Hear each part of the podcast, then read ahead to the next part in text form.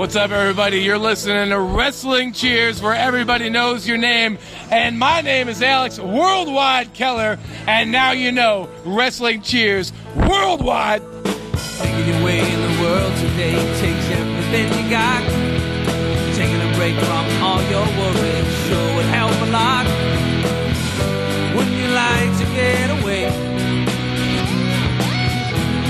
Sometimes you wanna go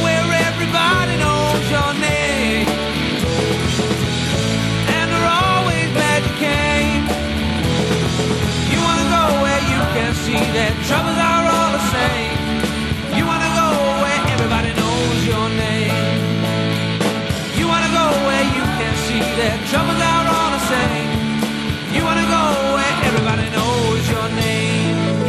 And welcome back to Wrestling Cheers, where everybody knows your name, especially there's your boy. And we are brought to you by the Trending Topics Network and NEO Sports Insiders Wrestling Cheers, where we review shows, preview shows, and sometimes we even have interviews all based upon the Northeast Ohio independent wrestling scene. Please head on over to Apple Podcasts, Google Play, Stitcher, TuneIn, YouTube, or Spotify, or Podbean, WrestlingCheers.podbean.com, and rate, review, and subscribe to us. You can find us on all your social media, Facebook, Twitter, and Instagram, Facebook.com slash Wrestling Cheers, Twitter.com slash Wrestling Cheers, and Instagram.com slash Wrestling Cheers. Email, if you so choose to desire, Wrestling Cheers at gmail.com. And we have a merch store over at whatamaneuver.net. Head on over there and get yourself some merch for us. Get some t-shirts or some tank tops, all that kind of fun stuff. And if you forget these links, instead of coming back here, you know, they're in the podcast notes in the description for the episode. And if you are listening on, I know at least iTunes or Podbean, they're hyperlinked. So you click on them and go right to it. Anyway, we have to go over the preview for this Friday. This is your, this is your second episode of the week, episodes of Wrestling Cheers in one week. And this one, this one's pretty special. We have the JT Lightning Invitational Tournament, the JLIT 2018, Friday and Saturday, May 25th, 7.30 bell time for both shows, both also obviously at Our Lady of Mount Carmel, 1355 West 70th Street, Cleveland, Ohio. This is a 24 man tournament, a 24 person tournament. We do have interspecies inside this uh, particular event. So go over really quick on all the entrants that are going to be in this. Entrant number one, Grell. Number two, Little Guido. Number three, Malcolm Jacob Friedman. Entrant number four, Jody Fleisch. Entrant number five, All Ego Ethan Page. Entrant number six, The Bad Boy, Joey Janela. Entrant number seven, Dominic Garrini. Number eight, Frank Flynn. Entrant number nine, Gringo Loco. Entrant number 10, Lewis Linden. Entrant number 11, Matthew Just. Entrant 12, Filthy Tom Lawler. Entrant number 13, Tim Donst. 14, AJ Gray. Entrant number 15, Colin Delaney. Entrant number 16, Josh Prohibition. Entrant number 17, Space Monkey. Entrant number 18, Cheech. Entrant number 19, Magnum K. Entrant number 20, Laredo Kid. Entrant number 21, Hot Sauce Tracy Williams. Entrant number 22, Andrew Everett. Entrant number 23, Swoggle. And entrant number 24, Marty Jannetty. Now, the original entrant number 22 was Facade, but he was offered some sort of international tour once again, so he was granted to bow out, and Andrew was the one to take place. And there's also a night two matchup for the absolute title Nick Gage versus Colt Cabana. Now, here are your matchups for night one Andrew Everett versus Jody Fleisch, Magnum CK versus Swoggle, Cheech versus Colin Delaney, Tim Donst versus Gangrel, Gringo Loco versus Laredo Kid, Marty Jannetty versus the bad boy Joey Janela, AJ Gray versus Hot Sauce Tracy Williams, Josh Prohibition versus Little Guido, All Ego Ethan Page versus Matthew Just, Filthy Tom Lawler versus Frankie Flynn, Lewis Linden versus, I've never noticed this on the particular graphic that I have. I, I gotta double check if, if this has been fixed, but the graphic is Lewis Linden versus Dominic Garrini, but it's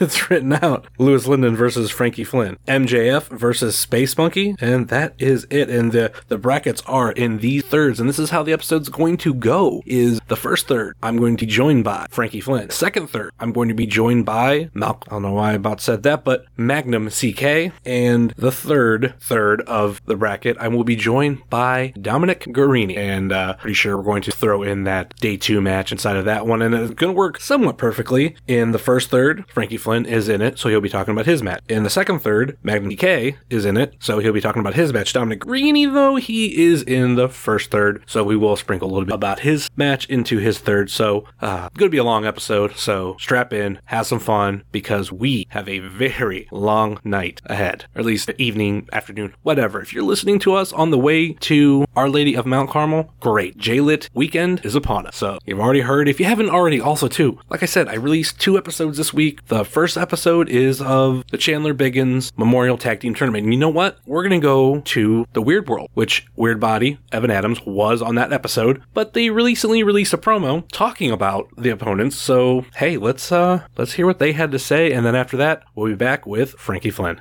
Ladies and gentlemen, my name is Dr. Daniel C. Rockingham. Using dedication, confidence, and respect, you have used great judgment in listening to Wrestling Cheers. Here we are, Weird Body. We're here. We're here. But you know what's about to be going down? Everyone's talking about it all around town. That's right. It's J-Lit. But we're not worried about J-Lit. No, dude, we're not singles competitors. We got a little something for you people because we're a tag team and we got a little bit of a tag team tourney going down Saturday, May 26th, 3 p.m., Our Lady Mount Carmel. And we got a little presentation to give to you. Spared no expense on this. We're going to bring somebody over here. Close and Ladies and gentlemen, a round of applause. Friend of Eddie Kingston, Pete. Oh, that's right. Here we are. This is my friend Pete. It's the Biggins Cup, ladies and gentlemen, the Biggins Cup. Now, if we can just move it on along here. Who do we got in the Biggins Cup?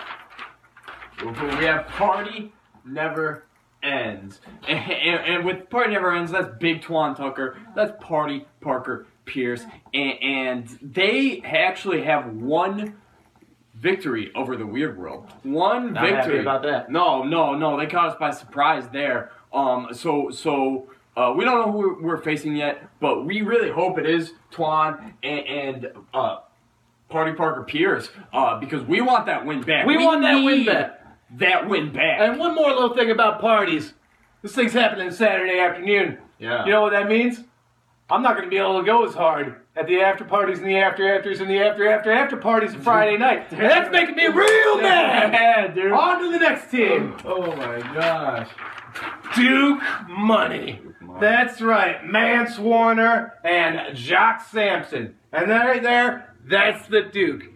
Now, you guys have been running around bedeviling the AIW faithful for a while now, but on top of being a better tag team than you and taking you pillar to post, left and right, balls to the wall, Yeah. I got these top secret documents right here. I'm talking tax plans, tax uh, returns. I'm talking birth certificates. That's right. Someone from this team making a lot of towns over there in Canada. And you know what? Jock or Jacques?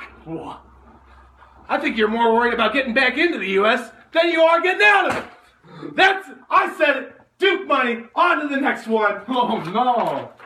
Oh. Oh, PME. Huh, Philly, uh, Marino experience. I mean, there are friends, there are buddies, even compatriots. I would Good say. pals. Um, but uh, as they learned at, at, at, at you know, uh, ain't nothing but a gangster party. Uh, 420. 420, bro. Uh, they, when you get in the Weird World's way, uh, you get rolled over. Um, so if they get in our way again uh, during this tournament, we're gonna have to roll them Sorry, over. bro. You know, Philly, no hard feelings about that uh, acoustic guitar. I don't know, it kind of felt pr- pretty hard to you, but you know, whatever. Water under the bridge, am I right? Yeah. On to the next one. No consequences. That's right. They got two teams this year. We got no consequences with Gary the King Baller, Ballin, and Joshua Bishop. Joshua Bishop, you and me, we've had some run-ins before, and uh, you know, I thought the most devilish evil thing that ever happened to me in this business was when Dr. Daniel C. Rockingham poisoned one of my Bud Lights and gave me botulistic freaking strep throat. But no, just the other uh, week, in another company, different territory, Joshua Bishop, you tried to give me shingles. Well, let me tell you something, buddy. I am beautiful skin, head to toe, all good, all day, worldwide. On to the next one. Oh my god. Oh, another. We got some consequences. There here. are some consequences here. Hi, Chase. Yeah, dude. We got Chase. Uh, uh, what is his name? Oliveri? Oliver? Oliver. Yeah, Chase Oliver. Oliver. And we got Gonna Trey- twist him Trey right up. Lamario over here. Um. So, uh, with them, really, they're young, uh, they're dumb, and they just run their mouths. Um, really, uh, no consequences don't make no sense. Uh, Chase has learned it. He's been injured, uh, with his high risk antics. Um, and, and Trey, uh, yeah, he kicked out MM3, so, like, uh, There are some consequences. there are definitely some consequences. There are 110% some consequences. On to the next one. The production and the team that they fielded, because they got Magnum CK and Frankie Flynn in that J-Lit. Well, we got Dan Danhausen, Dan Danhusen. Uh, yeah. The name doesn't Ah. matter. He's their new Ah. mime. The new mime. Say hi to the new mime. Same as the old mime? Is that how the song goes? I don't know. And then we got Eddie Only. Speaking of songs, their roadie. He looks pretty cool. He does some cool shit, but they come up against us. It's gonna be flattened out. One, two, three, baby, all day. Who else we got? Yeah. Oh, Oh, the Carnies. Listen. this one's a doozy. the Carnies, the, the, like, uh, no, they're, they're- wrestlers who who who dress up as Carnies. I I was a Carney. I know what it takes uh uh to work the midway. I know what it takes. Work the uh, marks. Yeah, dude. Uh, and that's what these two are, really, to me. They, they, they've appropriated carnival culture to suit their own needs and sell it to wrestling fans, and and that's disgusting to me. Um, so if we run into him during the Biggins Cup, uh, I'm gonna show him how I really, really feel about that. And finally, you know, I spared no expense, ladies and gentlemen, on this presentation. Uh, hired a graphic designer and everything, and uh, this is the artist. This is the uh, artist rendering of uh, what the finish of this whole thing is going to be. There we are, Weird World winners. They're a very big fan of me. Uh, you're no slouch. I, hey man, But- fans everywhere. Here's the thing. Saturday afternoon, when we uh, take that their cup, I'm gonna pour several beers into it.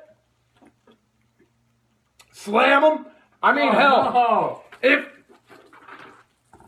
if we get a tag team title opportunity out of this, that's amazing. But truth told, I might not surprise, fucking survive the after partying yeah. after we win this boy, because I'm gonna be all pent up from Friday night, and we're gonna take it worldwide. Weird body. Weird world. What's up, everybody? This is Excellence Personified, Brian Carson, and you are listening to the most excellent podcast in the world of professional wrestling, indie wrestling, any kind of wrestling. Doesn't matter. Wrestling cheers, baby. We're back on the podcast, part one of three of the JLIT preview. So we're going to be talking about the first part of the bracket, uh, the first third, and we are joined by someone who is actually in this bracket. It is none other than the Prince of Broadway, the leader of the production, the leading man. No, I'm thinking that might be wrong, but we have Frankie Flynn, Uh, it's the, the, new, lead. Yeah, that's right. And there's also the Bard. The Bard, yeah. We we have the soundbite, so I was in my head playing it, and I knew there was something about a lead. And then right after I said it, and you were about to talk, I'm like the new lead. I heard it like perfectly from the soundbite.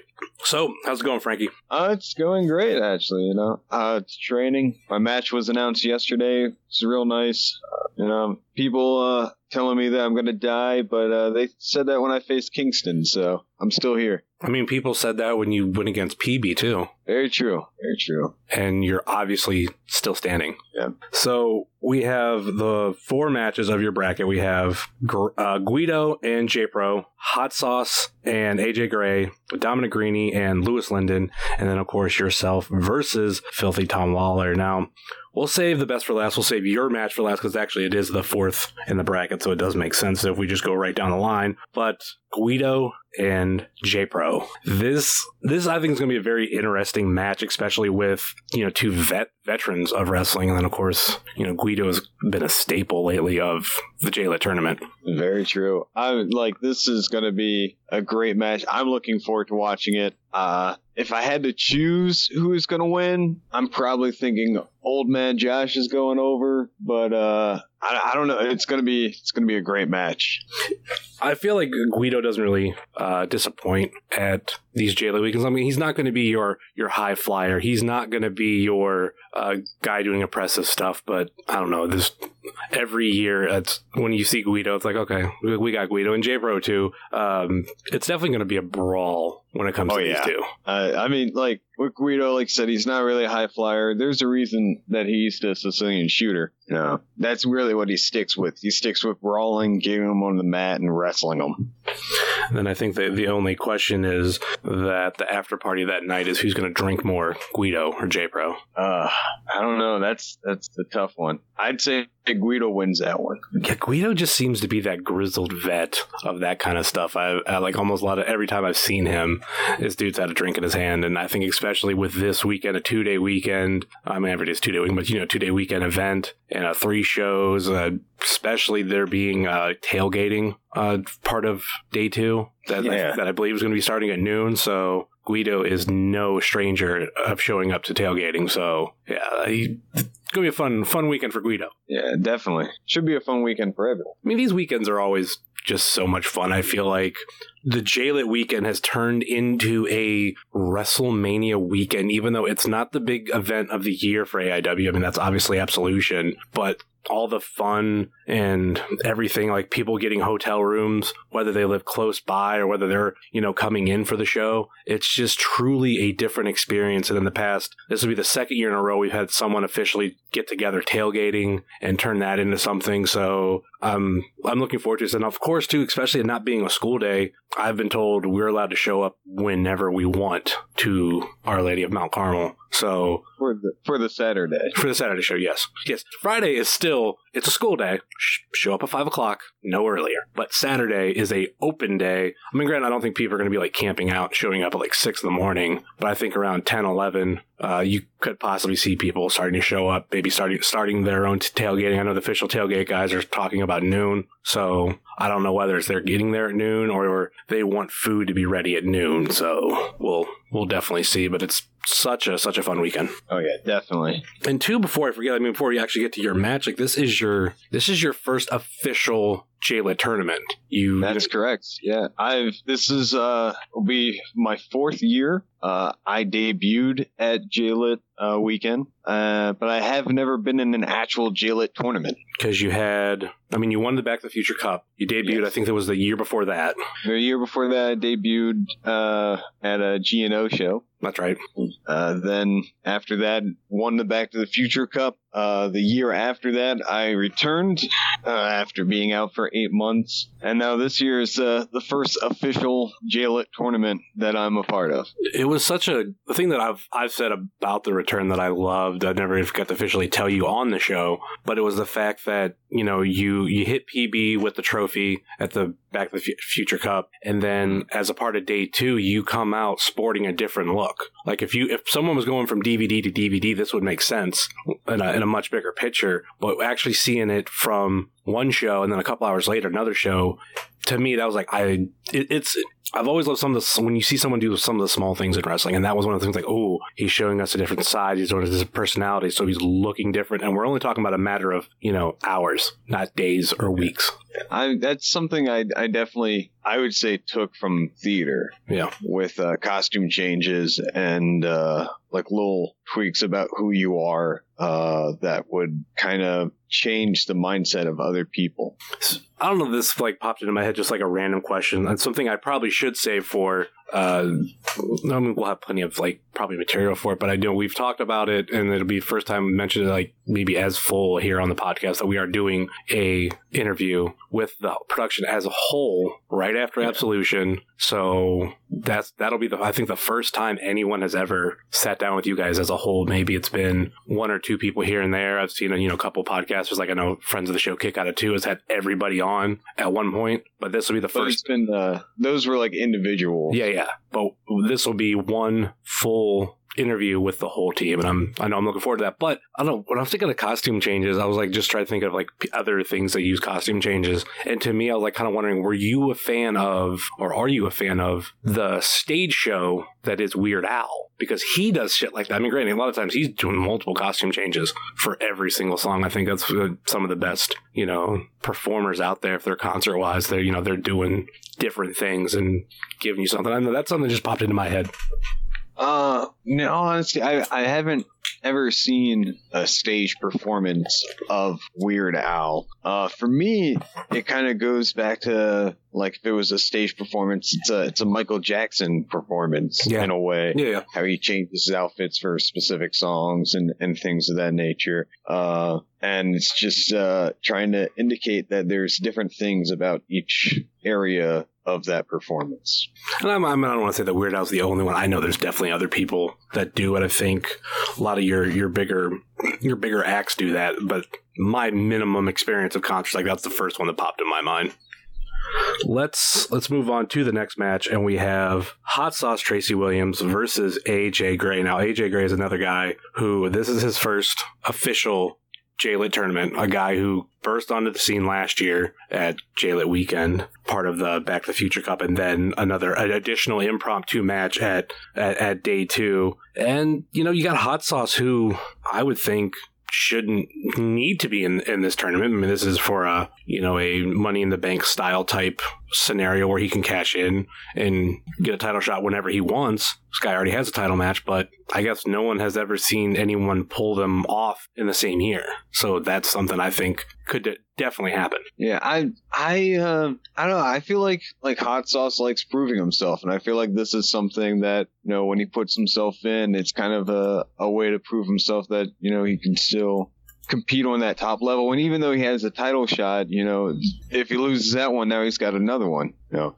it's uh it's a backup plan. Yeah. Uh, there's definitely nothing wrong with having a backup plan. Uh, but I, I definitely see him him taking the the win over AJ Gray.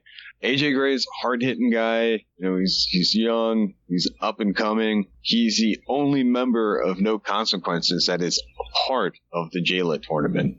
Yes. But at the same time, I feel like his uh, his little inexperience might uh might cost him some.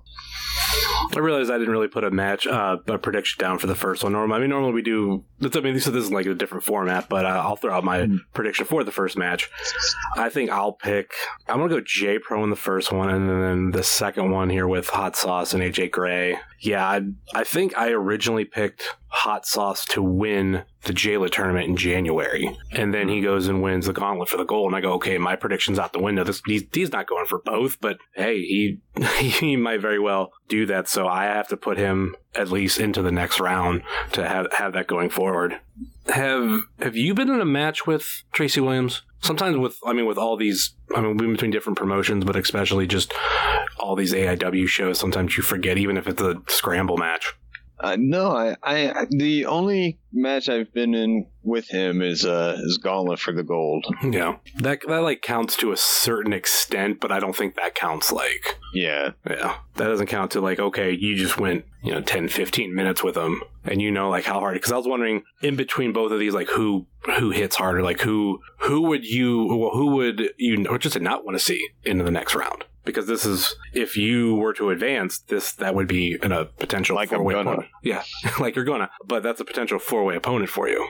Huh. You know, I'm like, I, uh, I feel like Tracy might hit a little harder, and uh, I've I've already faced AJ. That's that's kind of the the mindset with it. I faced him when we've done the production versus no consequences, and we've won. Multiple and times. I've pinned him. I, I think twice during those. Okay. Uh, so for me, it, it would be the hot sauce that I would want to want to see go into the fatal four way. Then we, we move on to the next match, which definitely has one person you have to be somewhat familiar with, and that's Dominic Garrini versus Lewis Linden.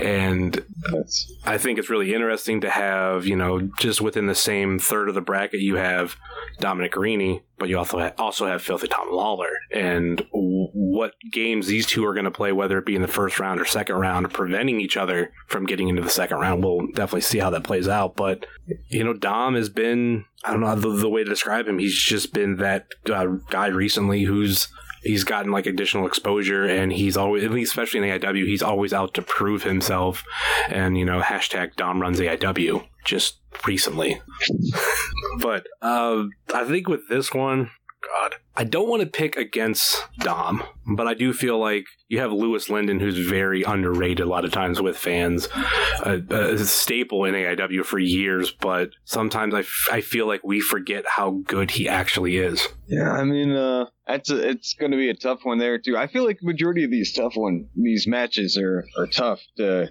kind of decide who you think's going to win, uh, because it, it's so complicated to to choose one guy over another when you like both guys. Uh, you know, when it comes to you guys, you guys call Dom Big Match Dom because you know he goes out there and he's he's been killing it. He's definitely evolved uh, over the past couple months, and uh, you know, th- there's there's a lot going on with with Dom, but Lewis Linden is, is another guy. Like you said, he's a staple of AIW. He's been there for a while. I don't necessarily agree with the mindset of people see him underrated per se because he continuously goes out there and performs and has some of the best matches every time. And for me, that's not not someone that's underrated. It's someone that's just there being a workhorse, and he definitely is one of those. If I had to choose on a personal basis, I would choose Lewis Linden because he eliminated me from the Gauntlet for the Gold. And I would really like to get some uh, some revenge on that. Uh, however, like I've I've I've been in the ring with Dom a couple times. I know how hard he hits. I know he can hit even harder now. Uh, and I I know he's progressed more as a wrestler, not just a a,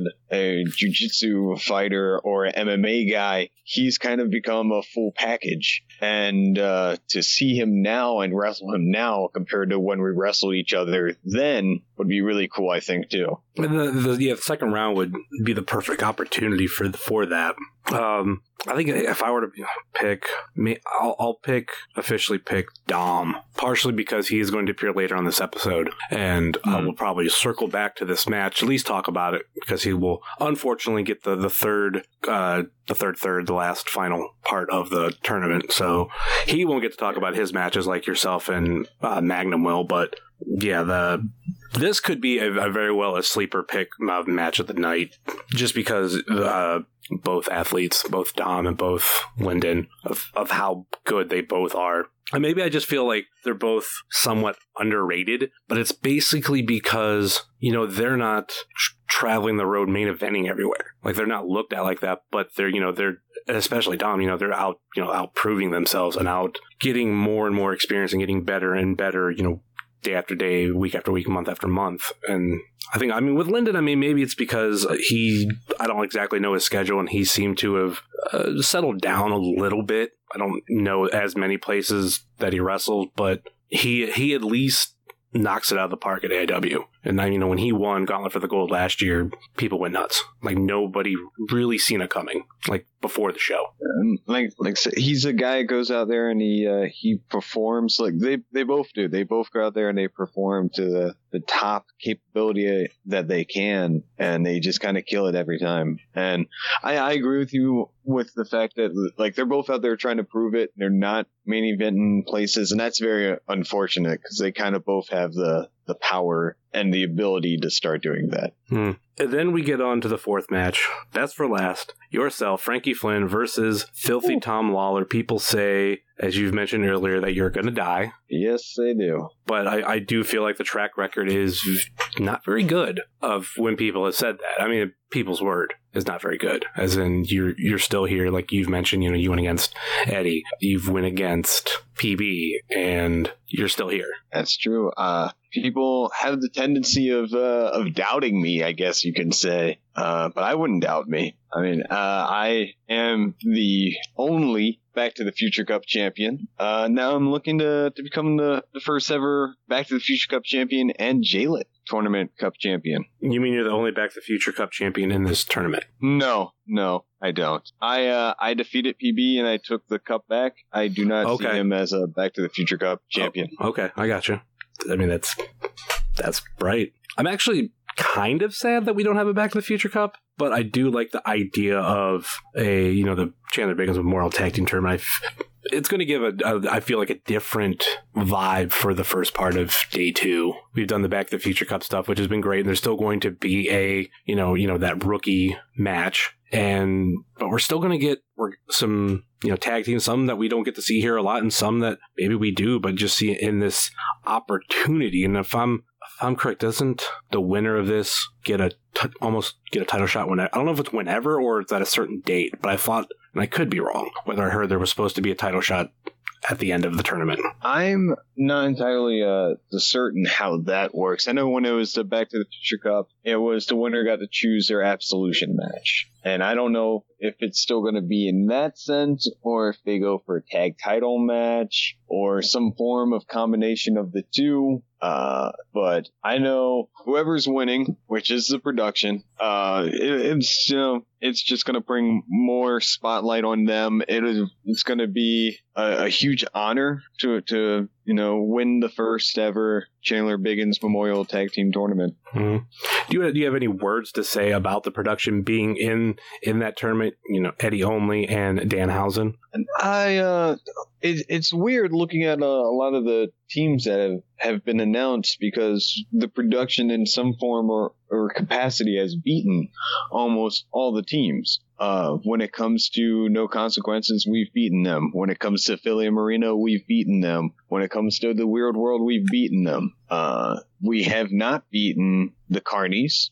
Uh, but we have beaten Duke Money. You know, it, it's uh, it's an interesting area to be in, but I have 100% full faith in the stagehand and the writer. The only team that I think that you guys don't have a, a record with is Party Never Stops. But I mean, they've only had what two or three matches. They they've had a, I I want to say about three or four in in AIW alone. Uh, yeah, that's, that's true. I I didn't even think about them uh, being in the tournament. They they definitely deserve to be. They're they're up and coming guys who are trying to prove that you know they're these Haas is you know they're not burly. They're just a couple Haas guys. Yeah, that are trying to trying to prove that they belong and find their their own spot and, and niche uh, in in AIW. And I get that. Like you know that's what we all have done. And some of us have found them. Some of us haven't. I do think the the pairing of those two, like I've mentioned time and time again, is just perfect because I felt like both of them were kind of lost on their own. They were just you know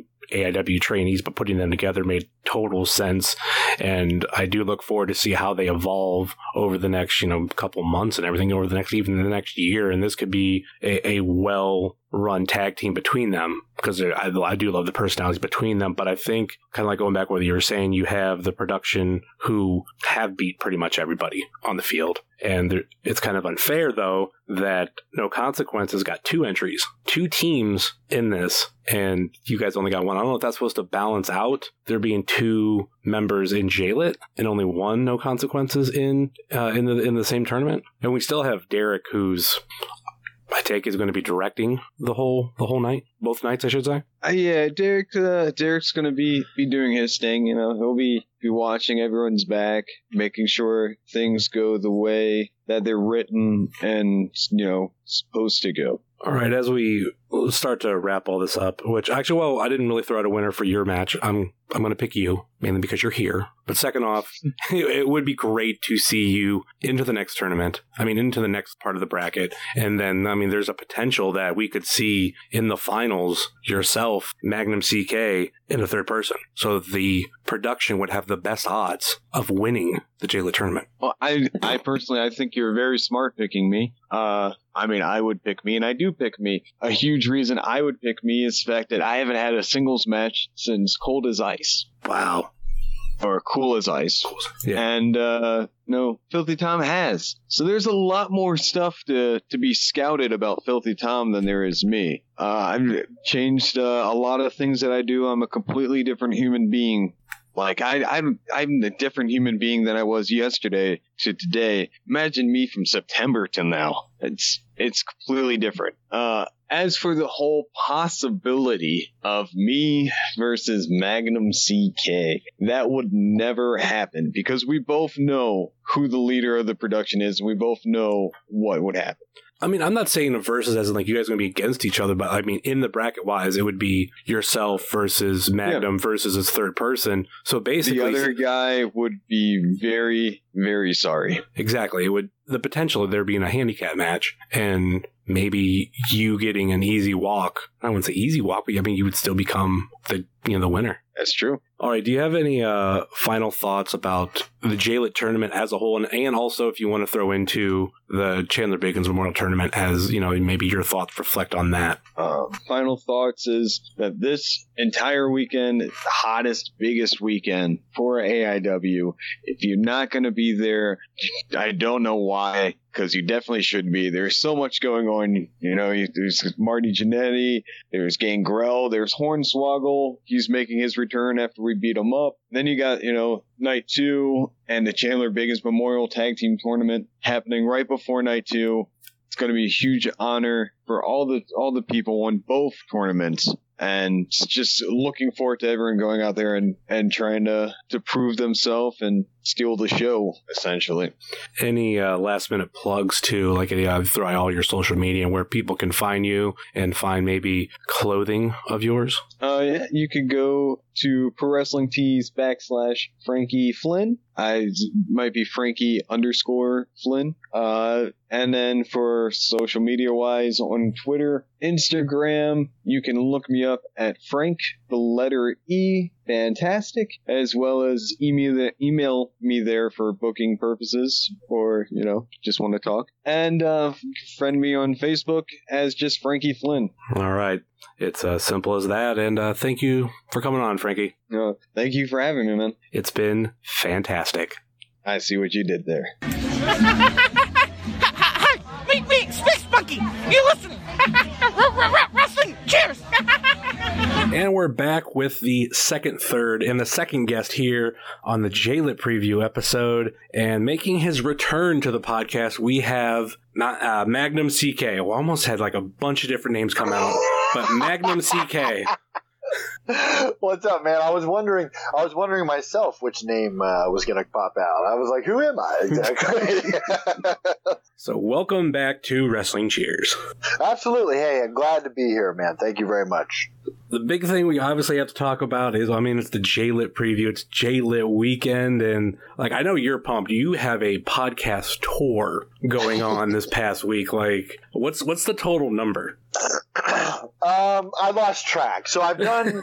uh, I've so far since Friday. This is the third one, and then I have one more after you tonight, and then I have Wednesday and Thursday. Wait, no, I'm sorry, Tuesday, Wednesday, and Thursday, and I can't even tell you off the top of my head who's on what day.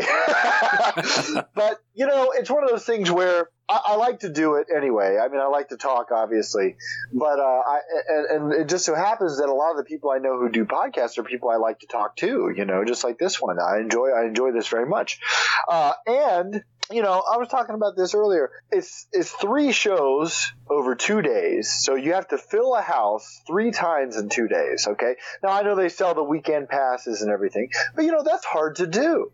Now just think about uh, just a normal person having to dedicate you know two days out of their weekend. That's hard to get people to do that. Now the cards are stacked. The show is almost always guaranteed to be amazing. It's AIW. You know you're going to get a great show anyway. But what I thought was the least I could do is reach out to as many people as I could and try to do as much of this uh, promotion as I can. And uh, you know, even if, if one ticket got sold out of doing a bunch of interviews, then it's still a success because uh, I just enjoy doing it anyway. And, and this is obviously your first JLIT experience because it, it, it's something different. Like, for example, like right before you did this interview, you were on the road home from wrestling, which by the time this comes out, you'll definitely be able to go on iTunes and, and check that out. And you said like how Absolution is the WrestleMania. Well, that's obviously very much true, but this is like the WrestleMania weekend Yeah. of AIW because it's like, I mean, we're we have the three shows in two days, which I mean, it, it's a lot when you think of it. Just, it's coming from one company. A lot of times there's other things going on. Last year we had a, a movie shoot right before the first show of the day for the Back to the Future Cup 2.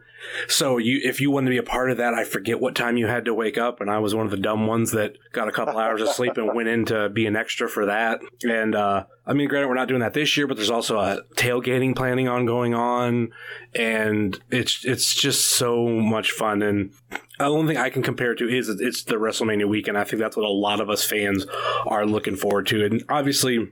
The tournament's going to be great. We're always going. to We're going to get some great stuff.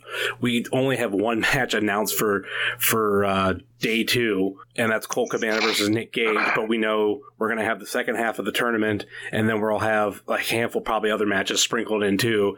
And I mean, even last year, that's when we had AJ Gray got put into an impromptu match versus Kaplan after he debuted at the Back to the Future Cup too. So you, we never know what's going to happen. It's it's always a memorable thing uh, in the year of AIW. I think one of the funniest things was back in I think 2013. I want to say the weekend was so crazy. Like the next week, a hashtag started among fans and wrestlers and everybody of like hashtag things I learned JLIT weekend. and it was just like going back and reading some of those. They were they were very funny, and uh, yeah, well, it's it, it is it, as monsoon, not monsoon classic, but Gorilla Monsoon would say, it is a happening. I mean, it's something that you don't want to miss. And I'm not even trying to go into sales mode here, but even if I wasn't on the show, it's something that I would always get excited for because it's just an interesting, uh, unpredictable weekend of wrestling. And, and I think the best thing to do is just, just like you're talking about and like you do is just throw yourself into it and have, have a good time. And obviously, I, I always feel bad for people that I know that, you know, are more than just one person going. I'm lucky it's just me going. So, like, I'm always front row. So that's, you know, 90 bucks out of my pocket. But you have, like, Caden and his grandpa. That's, you know, that's $180 for the whole weekend. And I, I don't know exactly know what the GA prices are, but I know still it's it's a lot to shell out for one weekend. But it's it is actually always worth it. I I don't know if I ever walked away from a Jalen went, well, that sucked.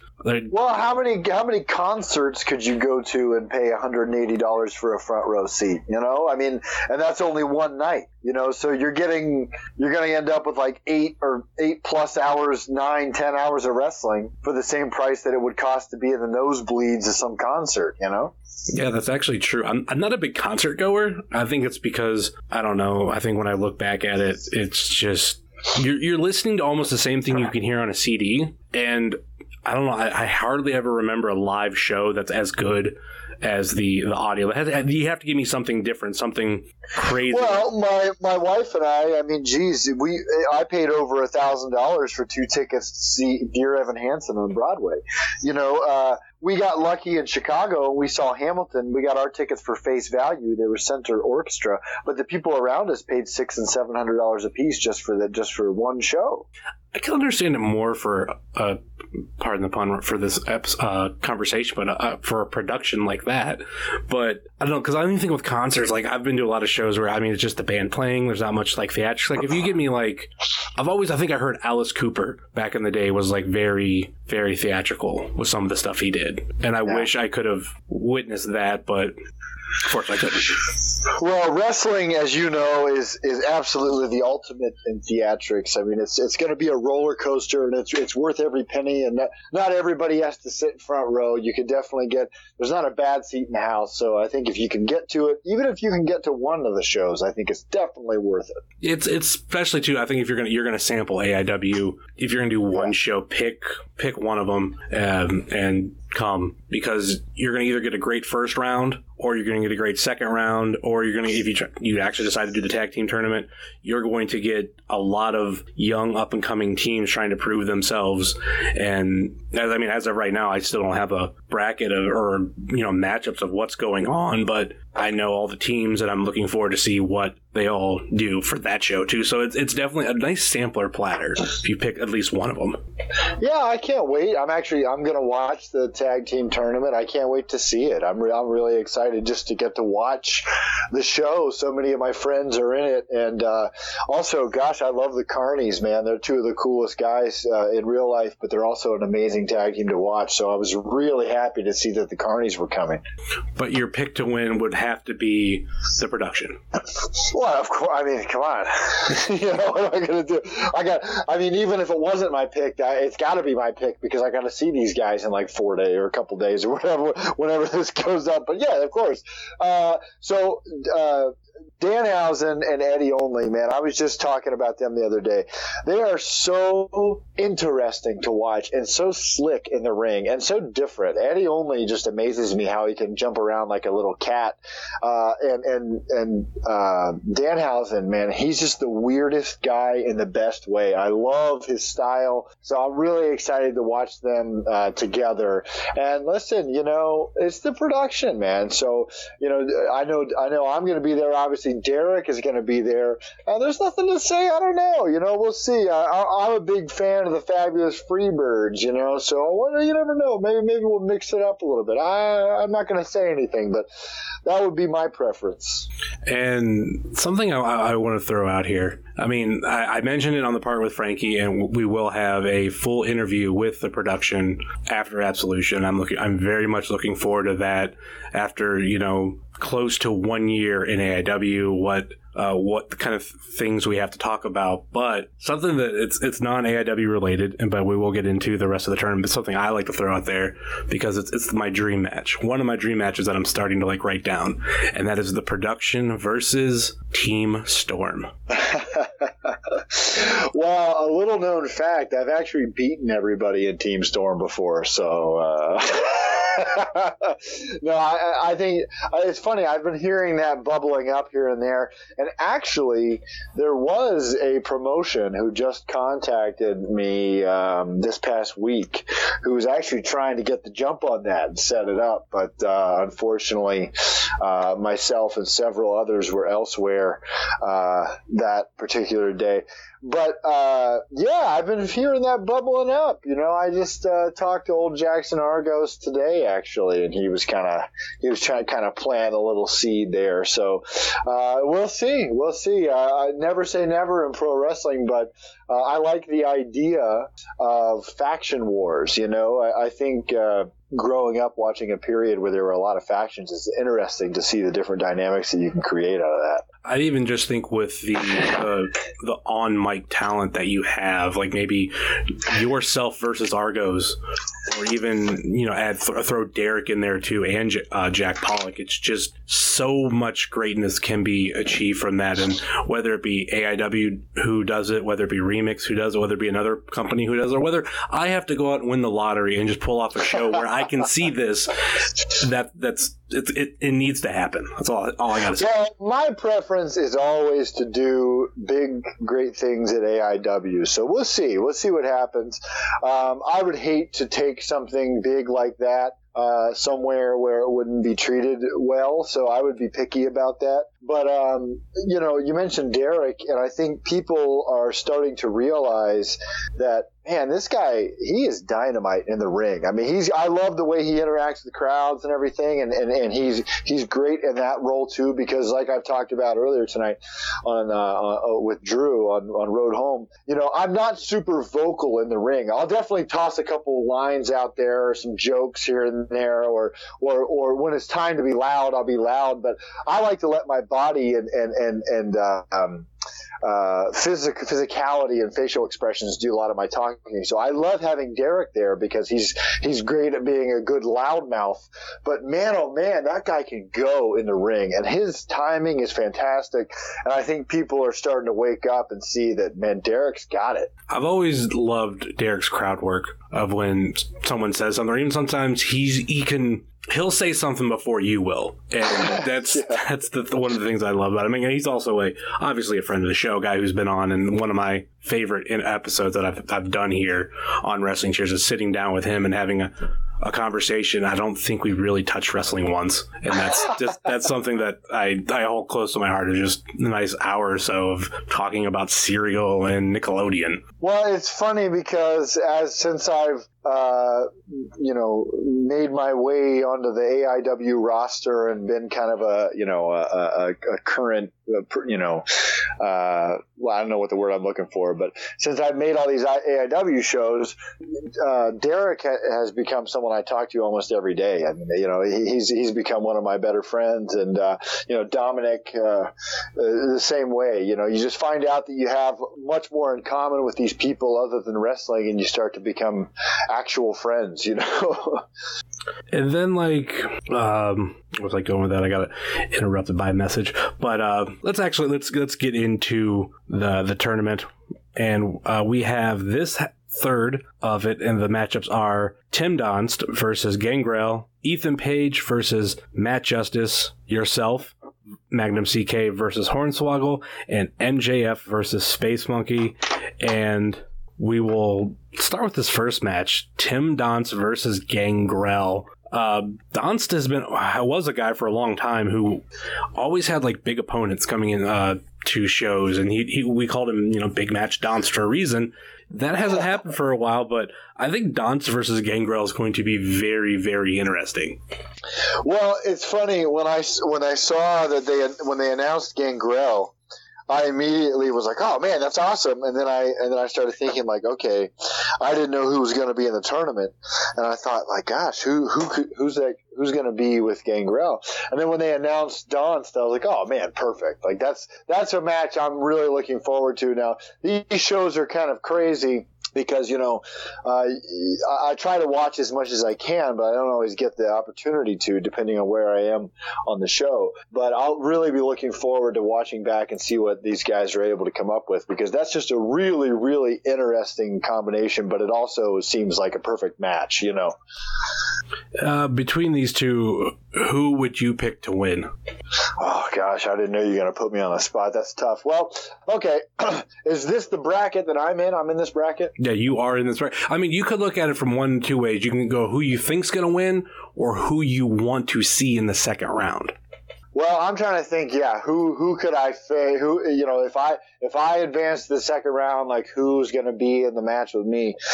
I'm thinking, uh, you know, I, I there's there's I know Gangrel's in great great shape. I just saw a video of him from a couple weeks ago, and, and that guy just loves wrestling and is great at wrestling. But uh, there's a part of me that wouldn't mind locking up with old Donst here sooner than later. So I think I'm going to just go with my strategy is thinking, assuming I can find a way to beat Swoggle and move on to the second round. Who I want in that match with me, I'm going to go with Donst on this one because I, I don't know what a vampire's capable of. You know. I think Donst would be perfect proving material in AIW because actually, you figure in your bracket you have two former AIW absolute champions, you have one current tag team champion, and that's I mean that's pretty much it. But I still feel like that's I mean if you could walk out and get to the finals after the, all that, I mean you I mean you would obviously have a shot at the the AIW title. Which actually, by the way, uh, that is because I don't know whether you do this or not, but I mean it's perfectly fine, and because obviously there is the big trophy, but the winner also gets a kind of a money in the bank type deal. But Sure. you don't have to carry around the trophy. Like we just already, we- just pretty much already know it, and you get a title shot whenever. Whether you want to pull it as like I want to face you here, or we've had it where people have just walked out and said, "Yep, I want my match right now, right after this match." Well, that's, I mean, the stakes don't get any bigger than that. That's opportunity. So, yeah, you're right. This is a pretty stacked bracket in in that sense. So if you can manage to get past Donst and Page, let's say they both make it to the next round, then I mean you beat them, get to the finals. I mean you're you're definitely championship material.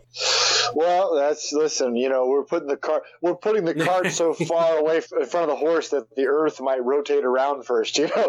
But yeah, I see exactly what you mean. I, I, I actually didn't know what my bracket was until you read it off and hearing it. I am very excited at the possibilities, but again, I'm not going to look past round one. You know, obviously Yeah. anything can happen on any given on any given night in pro wrestling. So if I if I can get past Swoggle and get to the second round, man, there are some wonderful possibilities in there. My gears are already turning.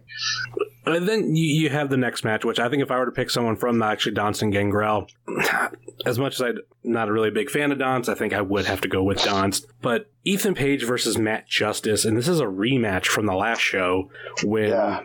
these two had a barn burner between them. And something about Matt Justice over the last year since he's made his return to AIW, he has had a lot of great matches, and especially with like this year alone of 2018 and uh, rematch against Page. This is going to be very interesting. And uh, what are your thoughts on it? Well, you said it. Matt Justice is he's having great matches because he's a great wrestler.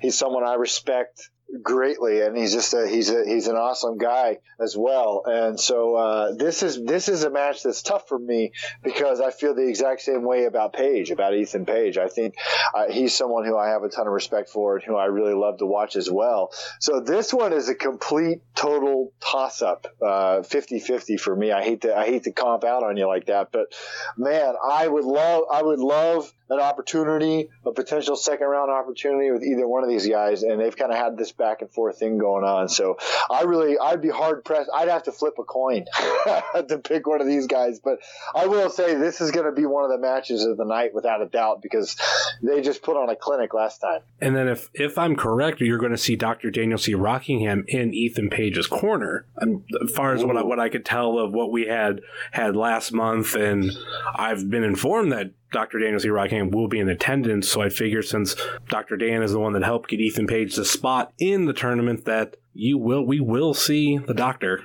ringside. Well, that actually tipped the scales for me because here's what I'm thinking. Uh, it was 50-50 before. Now I hear Dr. Dan's in the corner of Ethan Page. I'm going to have to go Matt Justice. Oh, how that's a that's a tough one for Doctor Dan if he's listening. He's uh, I'm pretty sure he's writing himself a prescription for some painkillers after that burn. Uh, I'll, I'll, I'll will play the devil's advocate. I'll say because of Doctor Dan, you know, you'll have Ethan Page win again. So that that would be very. I mean, either way, I think with both guys, it's they're both great competitors and definitely worthy of making it into the next round. oh, totally. I mean, we all win no matter what. Yeah. And then we're going to skip over your match for right now. We'll save the best for last. But uh, a match that I'm really looking forward to, and that's MJF versus Space Monkey. MJF is, over the last year, has been one of my favorite uh, newer names besides yourself, Magnum. In what he has done, like, he's had some great matches that people aren't really talking about. And maybe it's not necessarily, you know, he's high flying and all this stuff. He's at least entertaining uh, in the, in the sense of everybody hates him. and that that kind of adds to it. I think you, I mean, we, he had a great match with Cabana. He's had a great match with Dick Justice. Now we're on to Space Monkey, and I love. I'm a big uh, fan of Space Monkey. So seeing these two in a match together, it's going to be, um, pardon the pun, but bananas. well, this is another one. I mean, this is going to be very, very entertaining, and I happen to like both of these uh, guys as well. Um, I have to say, in this one, if I'm forced to pick, I feel like MJF is going to find a way. Yeah, I could I could very much see that. I'm gonna I'll play the devil's advocate again and just say Space Monkey because getting Space Monkey into the next round would be very fun. Like if just as we've said so far, Donst, Justice, yourself, and Space Monkey. Any way you slice it, I mean, geez, when you look at this bracket, it's actually ingeniously put together. Now that I now that I hear it, it's it's interesting because any of the combinations would just be incredible Mm-hmm. and just weird. You know, like weird in a good way. You know, like Yeah. So we have your match versus Hornswoggle, and I think there, there's a lot that rides on this match because a, I mean, you're going to get to the next round and all that, but if you could beat Hornswoggle, I would, I would think that the production would have a more than valid case of why they should be fighting for the tag team championships. I'd have to completely agree with you. You know, I've already beaten PB Smooth all by myself, and uh, you know if, if, I could if I could pull one over on Hornswoggle, well then technically I, I should be the tag team champions all by myself. So uh, you know I, I, think we'd have to have a shot lined up after that, and I think even if the word even if the unthinkable happened, even if Hornswoggle was able to uh, sneak his way into a victory in the first round, I think we still are due a title shot. I think the production we haven't as a group we haven't really faced any defeats in, in, in AIW, and in, you know, so I think uh, if there was ever to be a contender, it would have to be at least two members of the production. That's that's the other way I was thinking about it too, because it was like you were saying, AIW, I mean, um, the production has not had any loss, especially as a whole. I don't know if there's been any like smaller losses, like maybe some singles or whatnot, but you know, Eddie only beat PB Smooth. You yeah. you beat PB Smooth. Frankie Flynn's been PB Smooth. So that that's three members right there already that has beaten one half of the tag team champions. Why not any one of the any two of the three, and not even counting the ones who weren't mentioned? Why couldn't they get a shot against both champions at the same time for the title? Yeah, I agree. I mean, listen, that's that's exactly it. I mean, you know, you hear the reactions when the production comes out. I mean, my God, you know, when I think about back to the Gauntlet and my entrance on the Gauntlet, I, I've never experienced a crowd reaction like that in my entire life, and it gives me goosebumps right now just thinking about it. So, you know, I, I kept saying for a long time, guys, we're on the edge of something great. I, I think we're we're on something great now. you know, I mean, we're really going. I've said before that the production is one of my favorite things in professional wrestling right now, and ironically enough, yes, the only thing that does match it to a to an extent is Team Storm, and that's why I want to see both teams go up against each other, but it's the fact of how just watching the production grow, watching Frankie Flynn, you know, take the Back to the Future Cup trophy and hit PB Smooth with it and beat him down, and then come out come out during day two of the JLIT tournament looking different. And that like the seeds were being planted. So then we had the absolution match and we had the, the birth of the production. And then when we think that Frankie is about to lose to PB Smooth because the rest of the production is banned from ringside, all of a sudden you come out from the crowd and you debut. And then just when we think, you know, your guys are all up against the ropes, all of a sudden the the lights, uh, not the lights, but all of a sudden the buzzer goes off, and what? What's oh, this is the stagehand. This is Eddie only. And even when uh, a wrestler, there needs to be a, a, a recasting that it, it's able to happen seamlessly and flawlessly, and it's it's just this build. And I think one of my favorite things that I've seen of the production is the Enter the Dragon, and it's just the simple thing of the entrance of yeah having having being able to have it a set that was behind curtains and then just have the curtains open and there's a production it gets no better than that. And we're not even a full year into the production's run. No pun intended. It is is kind of a, it's kind of its own statement there but it's it's it's been fun. It's been great and there's still so much more to go. I mean that's why i want to have the first interview of the production as a whole which has like obviously hasn't not been done yet yeah, it's hard to get us all in the same place at the same time. I mean, you know, the only place where the magic really happens is at AIW. You know, that's the only time we're ever all together.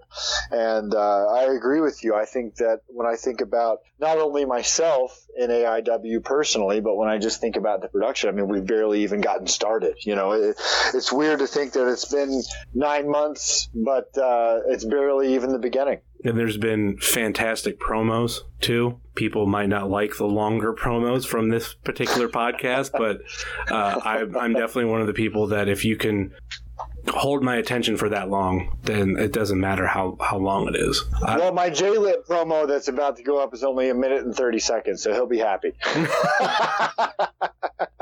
and if that gets released before I mean, yeah, uh, before this officially releases, which probably because I'm planning on Thursday night as the, the regular time for for the wrestling cheer. So that might be afterwards, right after all this. So something to look for. Oh, wait a minute, is, is there like regular audio? It's not you just eating a thing of peanut butter, and if I put no, it on a podcast, no, it wouldn't make audio. any sense. okay, talking. Okay, you know, it's funny because I, I I shot one and it was just a hair over two minutes, and that dude popped in my head, and I was like, you know what? I'm gonna tighten it up. Do it again. you hear you hear that, Dustin? He put it under two minutes for you. Even like, uh, yeah, two minutes, that's not, I don't know. I, I've, I've learned because there was one podcast that I used to do where callers used to send in an audio file and that'd be part of the show. I mean, this podcast would go like literally about four or five hours long sometimes. And Right. the, the limit that they had, uh, it was like if you wanted like a, your contribution had to be about 90 seconds or less. That's what they asked. Yeah. And I always said, like, it doesn't matter to me how long it is, but if I'm starting to look at my watch, then you need to wrap it up. But if you can keep Well, my, that's you just can, it. Yeah, if you if you get there are definitely those times that I get into the mode where it's like I could have a four or five minute promo if I wanted to. You know, when you get deep into a story and stuff like that. But you know, talking about JLIT and everything, I thought tighten it up, keep it good, keep it poppy. Uh, there's a lot. I'm excited for that one to get released actually because there's a lot of real emotion in there, like there always should be anyway. But just a lot of real. Uh, you can just when you sometimes when you're doing it, you can tell when you when you got it. you know. Yeah. And the second time through, I was like, yeah, I got it. Yeah, that's that's better. This is good. I think the thing that I liked about that, that longer promo was the fact that there was different camera angles. And Yeah. That's not, I want to say it's not really done at all on the, at this level. Like maybe in like an Impact or Ring of Honor or something like that. But I, at this level, like no one's going to Black Label Pro or IWC or Remix and cutting like promos from different angles. It's always the regular one shots. yeah. Which I mean, which is fine, but sometimes Yeah. it's those little things that can help you stick out more. That was for a couple reasons. It was two reasons. One, because I realized nobody was doing it, and I was like, that's kind of my MO. And I see p- things people aren't doing, I'm like, or I, I see what people are doing, and I'm like, well, how can I be different? But uh, also audio reasons, because I wanted that cool long shot, but I didn't have an external audio at the time. And so I had a second camera. So I was like, all right, well, we'll take the audio from the closer camera. And then boom, there you go. So we've we've halfway talked about it, but your match versus Swoggle, we have all the things that could go into it. But um, will you be selling Hornswoggle short? I've been practicing on my short arm scissors, you know. got a, I got a short arm clothesline. I'm sure he's heard all the jokes.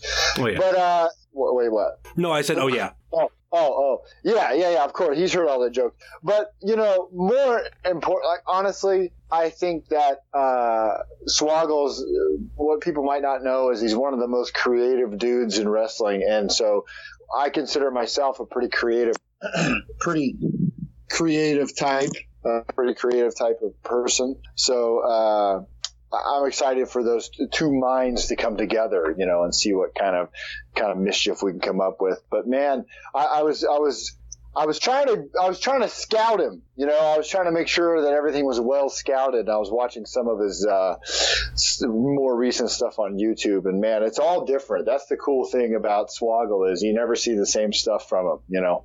Yeah. I think even in his okay, this is no pun intended, his short stint recently in AIW is that he's he's always managed to be at some point entertaining. And it's not like it's not like oh it's another Hornswoggle match.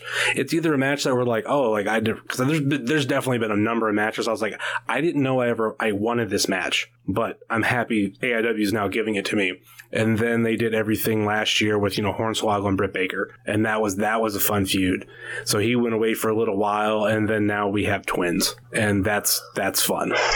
Well, I think that this match is one that people probably think that about. Like, I think, you know, when they announced me and they announced Swoggle, I don't know that a lot of people were thinking, oh, you know, Magnum and Swoggle. But as soon as you see the the graphic, you're like, oh yeah, perfect. like, you know, like as soon as I saw it, because I didn't even know who my opponent was until I saw the graphic, and I was like, oh man, immediately like, well, I had to do the double take. I looked at it and I was like, wait, that's me, right? Like, okay, yeah. Oh, perfect. I was like, that's that's beyond perfect. So I take it we're gonna put you in the second round. Oh, 100%. I mean, you know, what am I going to do? You know, I, I, I, I, I, I, you've already lost if you don't think you're going to win. That's very true. That's a very common common phrase, and it's uh, applicable here. So you know that's this part of the bracket. And uh, before we go and uh, start to wrap this up, do you have any words about JT Lightning or Chandler Biggins that you want to express, and you know, or just anything about this weekend in general and what it means to you? Oh, of course. I mean, listen, you know, uh, I, I've talked about this at, at, at length, uh, especially on like the Road Home interview, if you want to hear kind of the longer version. But, you know, I met JT Lightning when I was eight years old. You know, uh, he wrestled for my uncle, and I he was one of the guys that I knew. And then I started, I wrestled for him some up at CAPW, at Cleveland All Pro, you know, at 06, 07, around there as kind of one of his underneath guys. And, uh, I always had great respect for him, you know. And once he finally found out who I was, you know, we had a really uh, a, a cool, pretty cool little relationship. And um, you know, I, I I was out of the ring. I was I wrestled for about five years, and then I kind of transitioned out of the ring for various reasons. But uh, I was out of the ring when he died, and I and I kind of always hated that. You know, I always wanted to kind of be around. Uh, you never know when these people are going to leave you. You know, and uh, as soon as they started doing these tournaments, I was immediately jealous. you know, I always wanted to be in it, and then I came back to wrestling, you know, two and a half years ago. So, uh, and, uh, you know, ever since then, I've just, every time it's popped up, I thought, man, I got to get there. I got to get to one, got to get to one. And when I popped up as an entrant, man, I mean, I, you know, it was a surreal moment. It was one of those flashbulb memories where I remember exactly where I was, you know, because it does mean a lot to me. Now, listen, a lot of people, there are a lot of people, Johnny Gargano knows JT Lightning a lot better than I do. You know, John Thorne knows JT a lot better than I did. But he was someone important in my life and who I knew since I was a kid, you know, and, and, and I had a lot of respect for it. He taught me a lot of lessons in wrestling, uh, the times that I worked for him. And I have a few stories, you know, and, and he, he impacted my life. So it means a lot to me to be one of the guys on the show who actually wrestled for JT in the past. I know there are a few of us, but uh, not as many as there used to be, obviously. But that means a lot to me because uh, I have I have legitimate, tangible memories of the man that I'm bringing in with me, and, and, and a similar situation with Chandler. You know, uh, I, I knew Chandler. We we barely ever talked about wrestling. you know, we talked about podcasts online.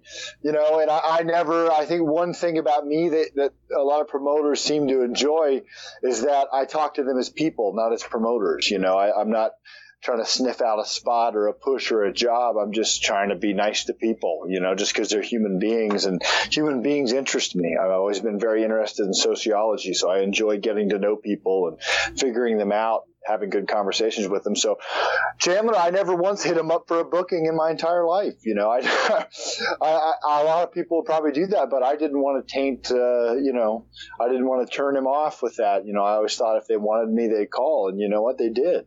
So, uh, I have a lot of memories with Chandler too. You know, um, I remember before he got sick, we had a bunch of messages back and forth about the uh, Richard Simmons podcast.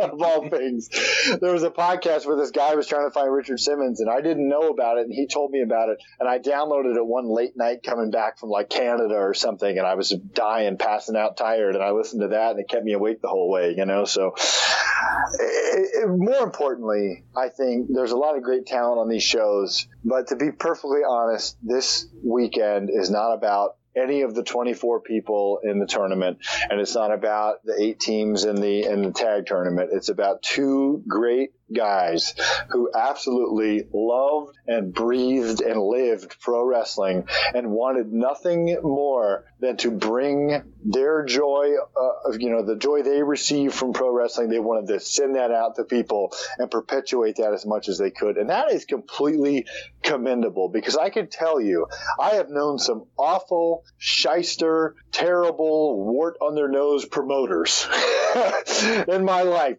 I've been invited to wrestle for free on medical benefit shows and then found out that the money box was stolen by the promoter.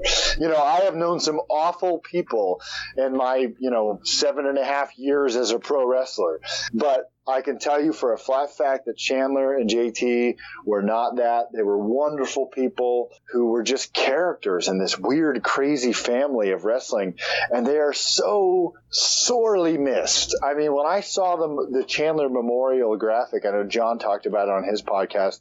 I couldn't believe it. I, again, I remember I was sitting, I remember exactly where I was. I was sitting and I popped, when I popped up my phone and I was just like, wow, like he is gone. Like that's so weird you know, so I think everyone's going to put on their best show. I think that the the atmosphere is going to be electric with positivity, and I think that every single person in the crowd is going to have fun and go home happy because everyone's going to bust their tail. Because I can tell you, I've already thought about it. JT and Chandler. I'm not a religious guy, but I do have a weird bit of spiritualism in me somewhere, and I I know that they're going to be there. You know, I always say a little prayer to to Chandler before I go out. Uh, at the at the arena there in, in, in Cleveland, and uh, I know that they're both going to be there, and they're going to be very very touched and happy to see that they've built something that lives on past their death, and that's more than most people could say. The legacy of both men is just over, overwhelmingly amazing. Like I, I never knew JT Lightning. Uh, unfortunately, I became a fan literally right around his passing. The, I, the first show I almost went to was the memorial show, just because I was starting to get into it. I'm like, oh, they have a show coming up. Oh, it's this show. Okay. And unfortunately, I was unable to make it. But yeah. I, I always felt like, you know, if it wasn't for JT Lightning, I wouldn't be where I'm at today. And if it wasn't for definitely it wasn't for Chandler Biggins, I mean, I've mentioned it many times before. This podcast probably wouldn't be around and it was just just simple words from him and he was always a guy that I went to for anything that I ever had to ask from the company as a whole like hey yeah. Like he there's many times I'd be like hey I can't afford my front row seat right yet. And right now, I want it before it goes on, like before they get sold out. Can you hold me a ticket? He was always willing to do it, as long as they had it to be sold. I think there's yeah. there was even I think the last Absolution uh, that he was alive that I was I wasn't able to get a front row ticket, and he's like, "There's nothing we can do." Like he's like, if someone mentions that they're selling one, I'll let you know. And the moment someone did, he shot me a message, and I, and you know what? He didn't have to do that, and No. it's just because he's a good guy. I would run into him at shows. He would always bring all of his stuff he'd sell, all his merchandise, to remix shows, and I would catch him at, at shows around the Cleveland area from time to time. And I always bought a ton of stuff from him, and he would never, he wouldn't even let me pay the wrestler price, you know, because there's the price that's written on the thing. I'd buy a bunch of old, uh, you know, Bill Apter magazines or something from him.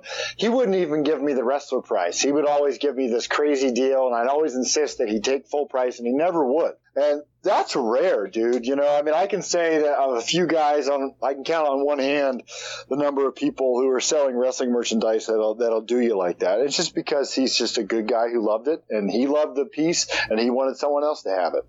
All right, let's uh, let's uh, wrap this segment up. And any final thoughts or last minute plugs before you go? And where can all the people find you if they haven't already found you on social media as is? Well, Twitter and Instagram is at the Magnum CK, but more importantly, shop.aiwrestling.com, baby. That's Oh, where yeah. you get the tickets. That's where you get the weekend passes. That's what we're all here for. We're trying to pack this building because we want. It's not. It's not money. Like listen, like John mentioned this on his show. It's not like oh we're gonna have a big house and, and you know go to Vegas afterward. It's not about making money. It's about packing the house and showing the world that these people were important and that we're gonna remember them and then they're gonna be remembered long past when we're gone too. So that's that's my big message. Is just get there, throw yourself into it like Justin does, and have fun. And uh, anybody who was at NXT ch- chanting Chandler Biggins' name, you should all buy a ticket to this show because Yeah. you are all, all needed. So uh, right. uh, thanks you very thanks very much coming on Magnum, and we will see you again or hear from you again in July. Absolutely. I'm looking forward to it, man. Thank you so much. Thanks, Magnum. Thank you. So what do you get when you mix Marc Summers, Michael Malley, Stick Stickley, and Doug Funnie? That's right, you get the Aggro Crag Assassin, Derek Direction, and you're listening to Wrestling Chairs. Not just an event, not just a night, not just a weekend, it is the weekend. JT Lightning, they call it J Lit, and I have been waiting for this invitation for years. Because you see, there are two types of people in this universe. There are those who fall at the feet of their dreams, who scratch and claw and tell the whole world how much they want it, only to crumble at the feet of fate. And then there's Magnum CK. You see, I've been rising to the occasion my entire life. I walk up to destiny, look it in the eye, spit in its face, drink every drop from the cup of life, smash it on the ground, and demand another one, Jack. Because what's at stake is history. 24 men, 24 athletes, all given the invitation, but only one gets to write their name in the stars. It's right in front of you. Can you take it? Are you man enough to take it? Because only one of us will grab that chisel and carve Magnum CK into the chest of history. This is no rehearsal. Curtain up! Go lights! You're on. This is the Bard, the new lead of sports entertainment, professional wrestling, whatever you want to call it. The Prince of Broadway and the leader of the production, Frankie Flynn. And you're listening to Wrestling Cheers. And we're back here on the podcast. Third part, final part. You've already been listening to close to an hour and 20 minutes of the show. So I could say we're going to try to be quick, but that won't happen. So we have actually live in the studio, we have the bone collector, Dominic Garrini. Well, thank you for having me, Justin. How do you, how do you like the shirt? I wore it Oh, on purpose for today. It's perfect. For those, uh, I'm wearing a Dominic Garrini shirt, a uh, bone collector shirt. So, so buy, buy some merch on Friday, please. yeah, I've got the, I've only got mediums left of that. Sorry, but I've got the uh, the Jean Claude Van Damme ripoff Bloodsport shirt that I did. Uh, that was WrestleMania exclusive that I still have some of, and uh, of course, as always, RL submission shirts, all kinds of eight x tens, uh, trading cards which are new, um, and then of course pins. what about uh, the Real Monsters one? I, I yeah I yeah I do have that one still. That one I think I have all sizes of still. Okay. So plenty of merch. Come out, buy up, and let's have some fun. it's it's going to be a fun weekend, and that's something that's been stressed on. I mean, the Chandler episode, this episode, is just it's a it's one of the best weekends of AIW, and I know I've repeated it a lot, but it's like WrestleMania weekend of AIW. Like, granted, Absolution is WrestleMania, but I feel like this is the WrestleMania weekend experience of just coming out and having fun. Well, yeah, it's it's kind of like that all encompassing party, you know, where you get to come out and just hang out with everybody for a couple days. Obviously, you know, three shows within a two day span. Um, you know, a little bit of a change in the format with the tag team tournament uh, Saturday this year. So, you know, it's gonna be a great time. How, how do you feel about that? This, I mean, it being the Chandler Biggins tournament, I know you're obviously not in it, but for someone who was around Biggins for as long as you were, Uh, I think it was, and I talked to Thorne about this. I think it was one of the perfect things to do to honor Chandler. Chandler loved tag team wrestling, and if you know, if it was his call, it'd be a tag team tournament because he loved tag wrestling. Uh, Both Double Dares are mainly a proponent of Chandler Biggins wanting Yeah. to do tournament or wanting to do tag team wrestling. So, um, you know, I know when John was putting together lineups for that, he was hoping to, you know, do Chandler proud with with some of the options as well. I, I think it's you look at the tournament. There's a lot of school representation there. Uh, AIW students, you know, PME, who honestly is a team that Chandler took a liking to the first time he saw them at Mega. Um, that makes total sense. obviously, there's a great story behind Philly Collins' first tag team partner actually being me and not Marino Tenaglia. wow. Yeah, we teamed uh, we teamed up against a, uh, a guy named the Drew, who is no longer around, and uh, the Duke. So the Duke and me rivalry goes back pretty much to the start of my career. But you know, Chandler saw Philly, and he loved Philly from the beginning, and saw a lot of charisma on him, and they saw Marino as well, and you know, Chandler loved both of them, and you know, you've got the four kids uh, from No Consequences that Chandler got to spend some time with, and you know, even though he razzed a kid like Trey, he he always loved Trey, and he loved all those kids. So that you know, there's four, so there's six kids right there. Oh, and let's not forget about Gary the King Baller. Oh yeah. He was there the day Gary the King Waller threw up his calzone. So, you know, Chandler Chandler loved all those kids. So, you know, there's a lot of that. Uh, Chandler and Kerry Awful from the Carnies were very good friends, like literally talked at 3 a.m. many times. Yeah. Kerry and I had a lot of heart to heart moments when Chandler had passed. Um, just talk on the phone, you know, like late nights, just remembering and stuff. Um, and this will be their first return since his their- passing. Yeah, this is this is their first return since his passing. Um, and then of course he loved Jock Samson. Come on, Jock Samson is Memphis wrestling to Chandler Biggins. And honestly, I, I know that Chandler wasn't super into Mance Warner before he got sick, but I think if he saw where Mance Warner is at now, Mance Warner would be one of Chandler Biggins' favorite wrestlers on the independents right now. without it with without a shadow of a doubt. Like he is Memphis to a T, and he likes all of the kind of uh, subgenre wrestling that Chandler liked, the Yeah. older WCW stuff, things like that. Um, I'm trying to think of other teams I might be forgetting. Uh, Weird World. W- Uh, come on. Yeah, We all know I mean, yeah. Anybody, anybody that you know was at any of Chandler's services knows the kind of kinship he had with Weird Body, and of course, same with Worldwide. So there's Weird World, and then um, I think he would love what the production has become because Oh, they are yeah. literally what uh, something that I think he had always maybe envisioned for Frankie. And you know, but he had never gotten the chance to see it out. I know he Yeah. be he'd love like a, a dude like uh, Eight Ball Eddie only. And I know that he would respect you know the the workhorsemanship of like a Danhausen. So Yeah. for sure. Have we missed anybody? I don't want to I leave think anybody that's out. the whole the whole tag team tournament field, if I'm not mistaken. I think you're right too. I mean, granted, we did do the preview, and it's only it's only eight teams. So trying to remember everybody. Eight teams with a little bit of non-tournament action as well. So Yeah. Which we don't really. Oh, wait, I got yeah, the, the four rookies. I was about to say we don't know any of those Oh, matches. But I'm like, oh yeah, the, the rookie four match. rookies, uh, I know that Chandler had gotten to, to hang out a little bit with Wes Barkley before, because Wes Barkley's been at the AAW school for about as long as the no consequences kids have. He just Yeah. had a he had a real bad injury, uh, kind of in the early beginning set of his training. So he's been around. The other three don't. Well, Zach Thomas. He's, I I know that Chandler knows of Zach. because, Yeah. of course, you know wrestling before and and all those things. So you know. Even he's got connections into that match, so I think it's going to be a, a you know a great little thing for Chandler to honor his memory.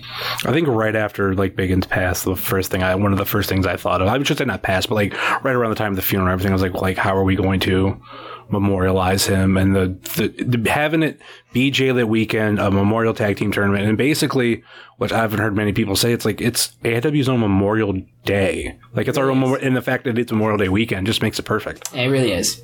So let's get into the third, the final third of this tournament, which in, in this bracket, which like I've I've mentioned, unfortunately, Dom, you will not be in your bracket, but we will we will shoot back so you can f- say some things about your opponent and having a, a rival also in the same bracket.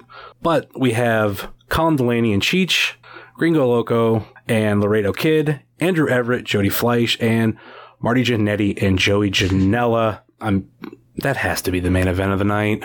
I mean, we'll we'll, we'll see. Well, I mean, we'll, see, but I don't know. I'm not That's just details. well.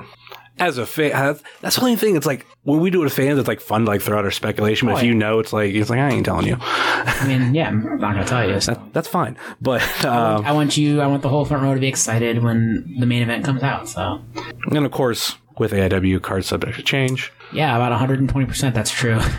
and it being Jay of the Week, because actually, I think uh, Thorne actually tweeted out the the bracket today. Mm-hmm. He was like, "Oh, we're doing the bracket game." I'm like, "Oh, Uh, let's hope so." I mean, last year, of course, we had uh, you know Jimmy Rave fall fall prey to you know travel issues, and then uh, we lost another big portion of JLIT Weekend, aka the JLIT Hotel. So uh, we're hoping that Thursday we get off scot free this year because that was you know doubled up on Thursday. So I'll never forget that hotel situation. Yeah, neither will I, as I had to sleep in the America's Best Value Inn, aka the crappiest hotel in Cleveland. I was one of the people that called them up, and uh, it was like a week or so beforehand. I was like, "Oh, I want to book a book a hotel room for this day." They're like, "Oh, we're sold out." What? Like I know JLIT's popular, but what? there was another event last year, so I just, you know, it'll all be figured out. we got after parties for both nights, so Mm-hmm. Nax night one, night two, Funhouse. So Which is I think, always a good which I think is what it was last year. yeah, or no, that was Mahal's last year. On Mahal's, Mahal's, that's right. two, but Well, it seems like same difference. Well, yeah, Funhouse has replaced Mahal's in, in that aspect, but I think what was it? Instead, I, we got it was one of those things because they when I called and tried to get a hotel room, they're like, "Oh, we're sold out."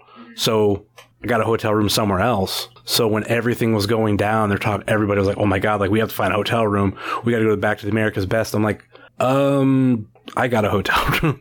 that was when we're It's probably your best move you've ever had in your life. yeah. Unfortunately, this year you are at my hotel room. I'm not doing a hotel this year. Oh, no, that's not a bad call either. Yeah, new move and everything, so it's like I'd rather Nope. just stay at Makes home. sense. So, like I said, going into the bracket, Colin Delaney versus Cheech, tag team, former tag team champion, still a tag team far as we know, and this, I mean, could this be the beginning of the end of To Infinity and Beyond? I don't know. We'll see. You know, maybe the no consequences kids got their hands on the brackets and, and drew them up this way. Um, because you know it seems like you know in JLit a lot of times those first round matches those tag teams go up against each other and it's it's a question of who's going to win because you look at tag teams and it's comes down to both these guys know each other's in and out, ins and outs so it comes down to who knows the other person better you know does Colin is Colin going to be able to anticipate what Cheech does can Cheech anticipate what Colin does you know Yeah. I don't know. I don't know. Let's let's not say breakup just yet. Let's see how post match these guys act, and you know, obviously they would both like to be moving on, but at some point to win JLit, it's a singles tournament. They would have to beat each other at some point. So why not just get out of the way in the first round? Yeah, someone has to move to the next round. Yep. The only time in history I think we've only seen one match that's ended in a, in a no, say a draw was a double count out. And that Was I Dave the Potato the ref?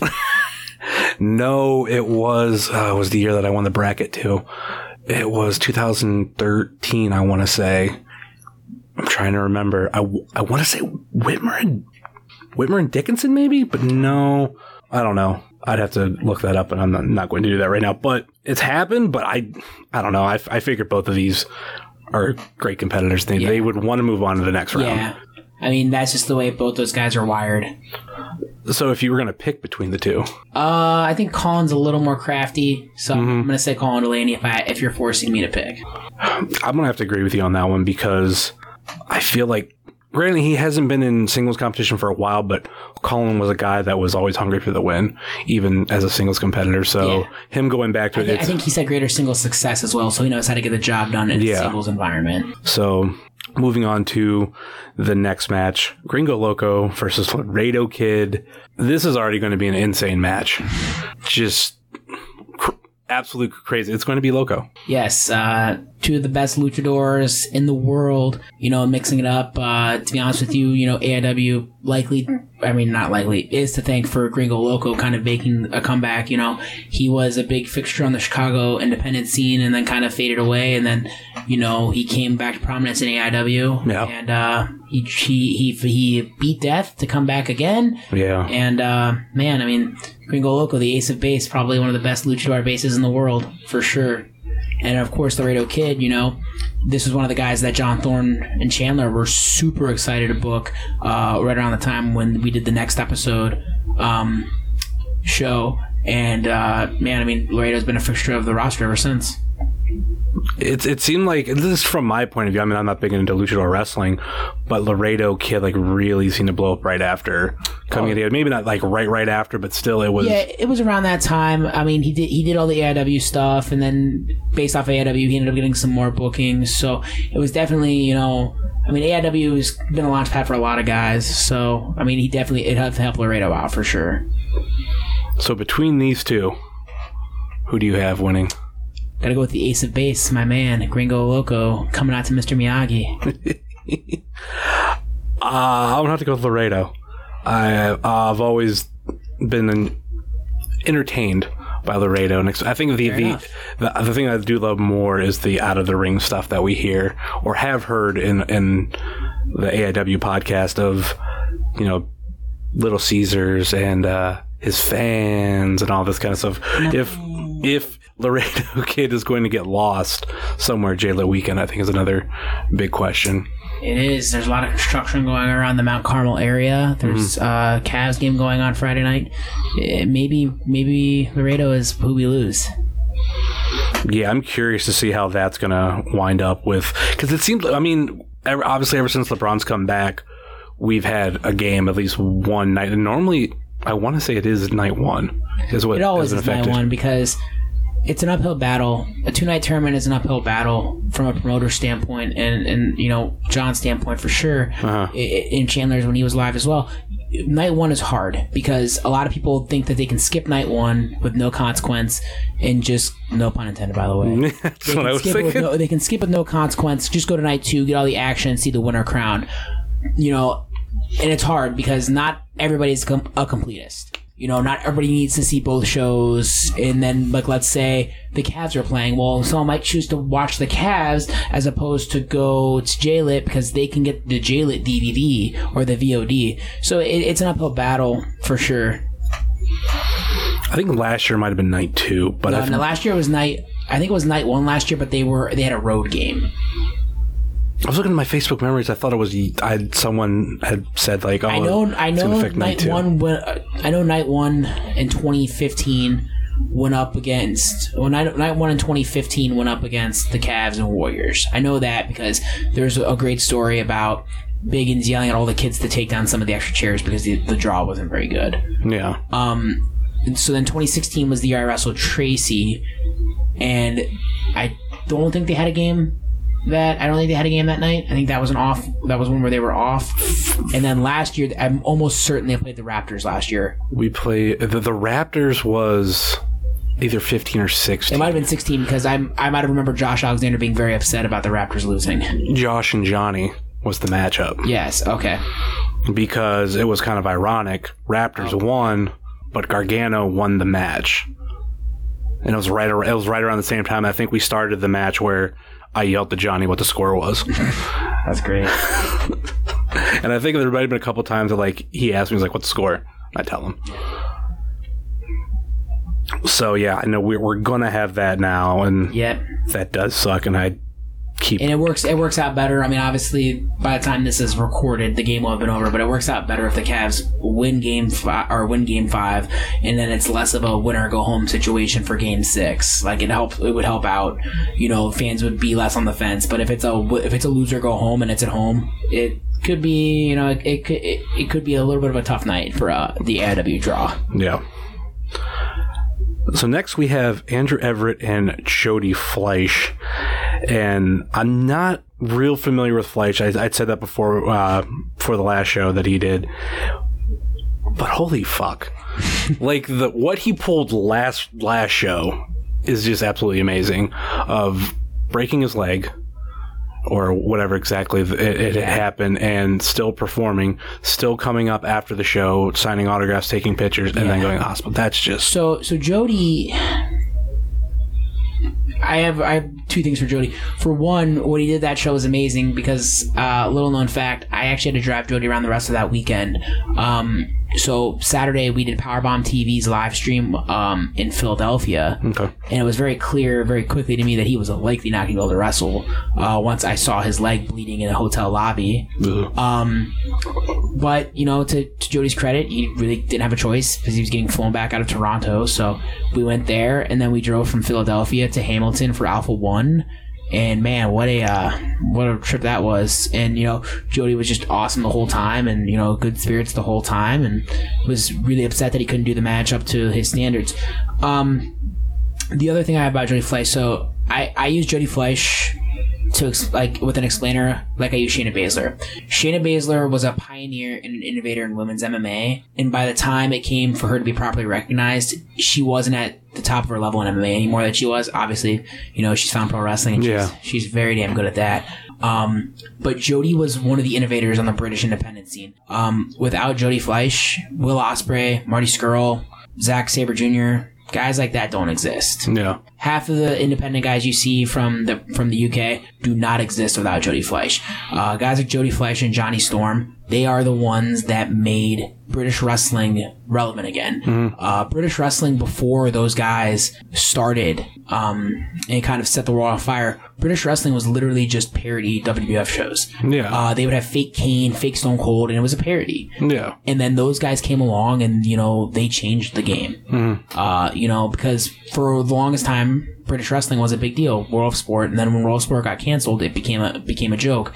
And then those guys started bringing it back to prominence, and obviously now this next generation of uh, British independent wrestlers has really risen Yeah. stock, and it's amazing to see Jody still able to perform at the level he can. Mm-hmm. Um, I mean, the stuff he does, the shooting star presses, the 720 DDT, it's just it's amazing.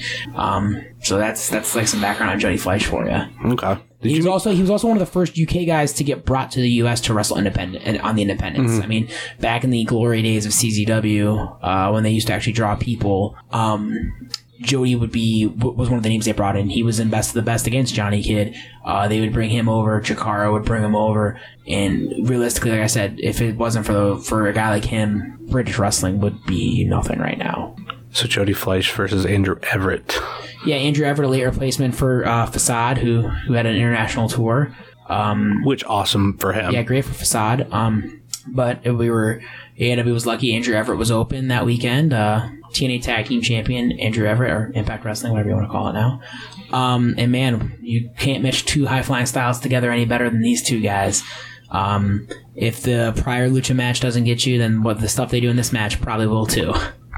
Yeah, and if Andrew Everett was a, a complete replacement, no type of switch ups, um, yeah, him and Facade and Fleisch would have been great too. But this, but I feel like we got someone who could, who really could fill Facade's shoes. Oh, for sure, for sure. And I, I think this is one of the best matches of night one for sure. Yeah, I could, I could agree with that. Especially, I feel like this bracket as a whole is kind of loaded. Yeah, I, realistically, I, I think the bracket, this bottom portion, but also the whole bracket itself is something. I think each each bracket. I mean, and, and you can say what you may, but like each bracket kind of has a different feel to it. Like Yeah. the bracket that's got Lewis and I, and it's got Guido, and it's got Tom, and it's got Tracy. That feels like a like a kind of like you know chain wrestling kind of style of bracket. Whereas then you know your Matt Justice and Ethan Page bracket, along with Gangrel and Donst. You know that bracket is kind of got a sports entertainment feel to it. Yeah. And then you know the bottom side of the bracket, of course, is your Flyers bracket. So it's it's like it's kind of like each each portion of the bracket has a feel to it. I never noticed this till I was recording the intro, and I wanted to double check the the AIW email. The fact that on your graphic it says Louis Lyndon versus Frankie Flynn. Uh, they they got a new one. The email was wrong when uh, they released the actual card itself, like the match graphic itself on Twitter. It's proper, but I don't know how they messed that up. Yeah, I think I got that. I got that. Derek Derek Direction sent that to me, laughing. I I didn't notice it until, like I said, doing the intro because I think I got the graphic that I put on Wrestling Cheers Facebook page. I think I got that when the original graphic was released, and I never noticed it. Yeah, no, it's uh, it is not Frankie Flynn taking on Louis Lyndon. It'll be me. Frankie's not pulling double duty. I think it's one of the things because the match that was announced right before that was Frankie's match. Yeah, I think that's probably just uh, graphics or graphics department. You know, got a little mixed up. Yeah. So then we have uh, a rematch of sorts. Marty, It's, it's the rematch of the year. Marty Jannetty versus Joey Janela. We never picked winners on the last match, by the way. Oh yeah, that's right. Um, good call. Uh, who do you got? Jody Fleisch. Jody Fleisch. I'll go Everett. Okay. I'll really go Everett. Just mix it up a little bit. So then we do have the rematch.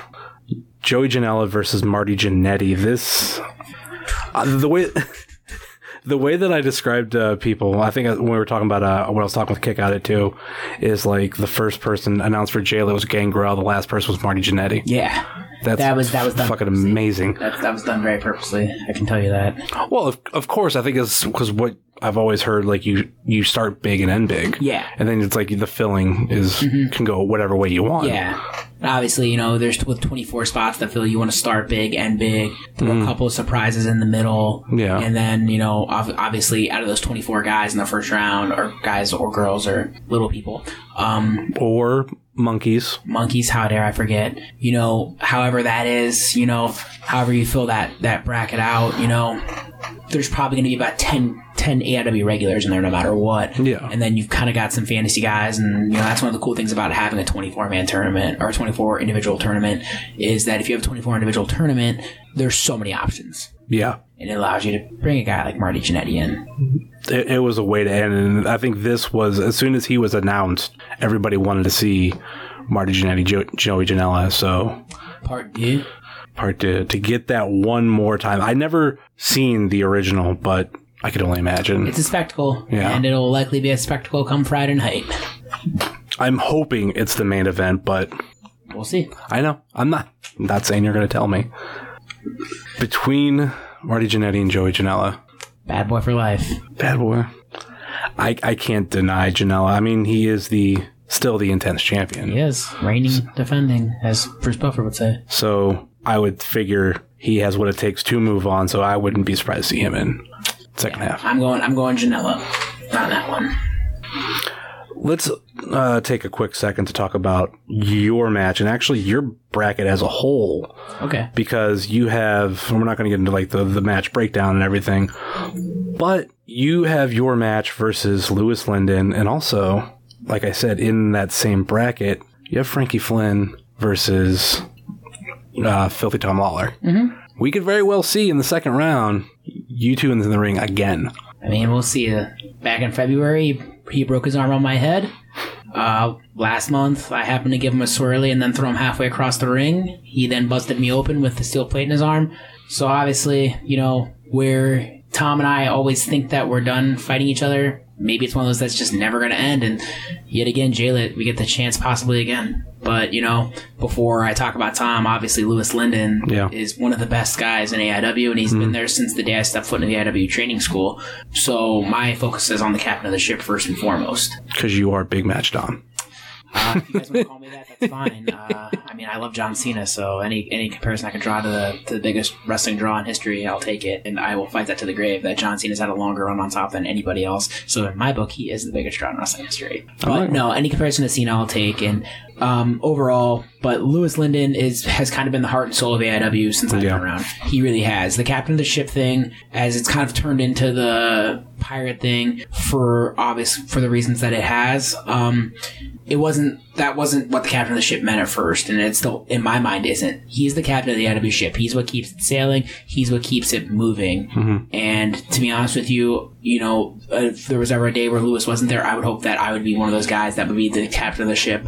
You know, in his absence, to Yeah. keep the to keep the ship moving, keep it in the right direction. Um, I know Thorne said it on just about any podcast and every, every podcast. The fact that Louis Lyndon isn't everywhere is, is is criminal. Louis Lyndon can wrestle any style, and he might be one of the most underrated wrestlers on the independents today. And he doesn't seem to wrestle many places. No, and that's the thing. Yeah. I don't know whether it's just not lack of chances or or what, but I mean, Louis Lyndon is is one of the best. Like I said, one of the best workers I've seen, and obviously I, I do a lot of traveling and I keep a very busy schedule. And, and Lewis deserves more chances than he gets for sure. Like Lewis gets spotlight in AIW, and sometimes I feel like that's the only spotlight he gets. And you know, what? to be honest with you, it's a damn shame because a guy as good as Louis Lyndon should be everywhere. Yeah. And I think he's a guy that I've, I've heard very rarely little bad about.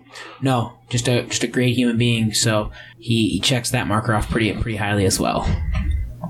I mean, and obviously it's it's kind of a battle of you know my varied submission game versus his dragon sleeper. Um, and we'll come down Friday and we'll just see the better man's going to win on Friday. You know. Yeah. So the only match of this weekend that's been announced that we have yet to speak about, mainly because I forgot, because I was doing more of the bracket stuff, but we have the only day two match for JLIT officially.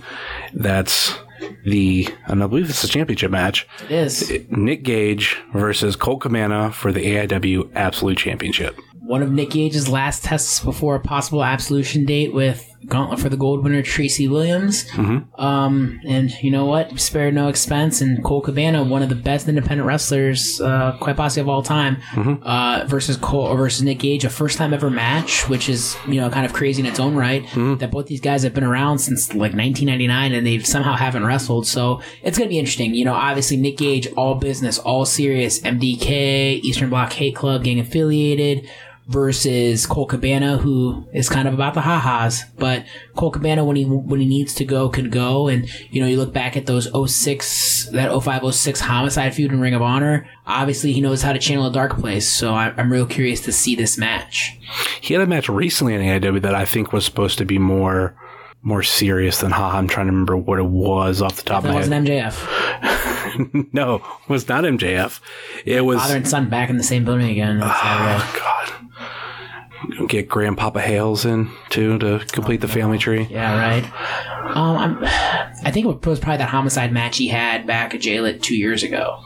That could that could be it. Yeah, I think I think that wa- it was that. Because I remember Cabana actually talking about how he was trying to be a little bit more serious for the match. Like maybe it started out a little comedy, but I'm almost certain it's homicide, but almost everything he's done, kind of post that, has been has been less serious. The Bunkhouse Bucks of the world, or I'm sorry, Bunkhouse Kaplan. Bunkhouse Cap. That's the big question the weekend. Does Kaplan show up? Like we don't know. I, I have not checked. I have not looked uh, at any social media tags. Does Kaplan show up? my biggest hope is somewhere in day two. Teaming with Don. That's all I want to see. Safe, team safety first, huh? And then maybe get Rex Brody in there. That's my Oh, that's that's okay. my my dream trios. We'll see. I have my safety vest sitting behind you, so Oh, perfect. so There you go. Well, we will see. But yeah, no, Nick, Nick and Colt will be a very interesting match. Uh, just like I said, because of its two kind of guys with the most pedigreed uh, indie careers at this point right now. yeah. So And I think with Gage too, he he's a guy that's also shown that he could he's more than what he's known for. Like yeah, he can do death matches. Yeah, he he can actually do wrestling uh, that people weren't expecting him to do. But I'm wondering if we could get a li- see a little bit of co- I want to see a little bit of comedy from him, but obviously see a little bit of seriousness. Yeah. See how see how we'll they can see. blend. We'll see how they play off of each other. You know, we'll see how the two styles play for sure.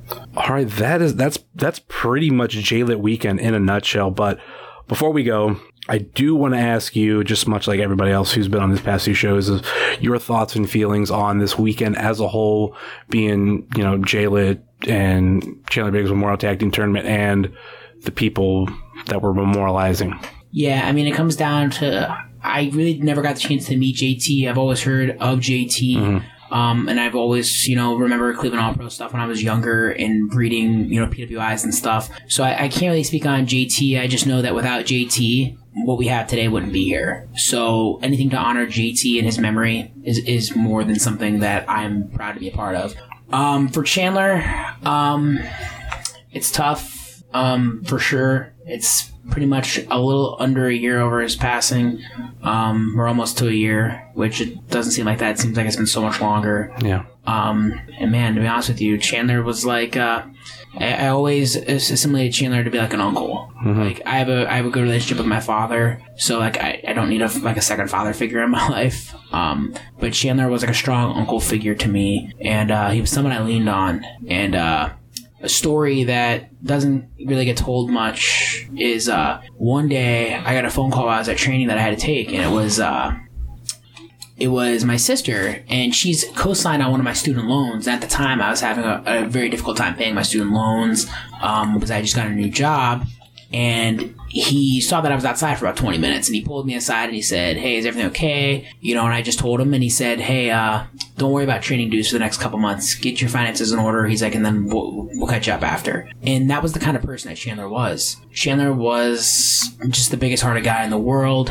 He wanted to help you out, and man, guy, just one of the guys that light, lit up a room Yeah. when he came in. And um, it was one of those things that when I found out that Chandler had passed, it devastated me.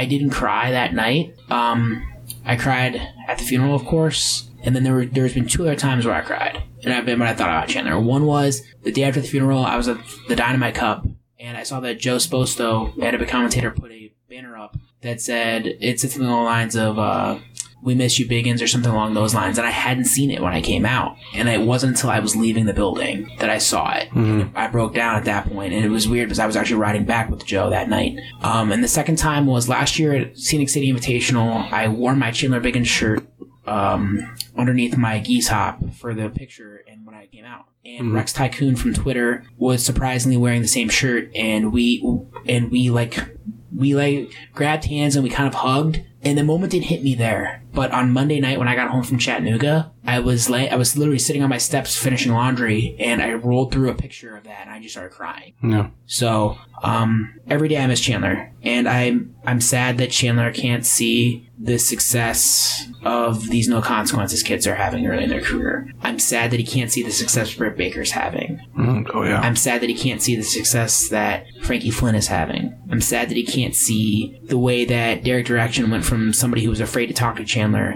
to somebody that is highly ingrained in AIW. I'm upset that he can't see Magnum CK make that AIW debut and be as popular as he already is with the crowd. I'm upset that he can't see Ethan Page in Japan. I'm upset that he can't see me doing all that I'm doing.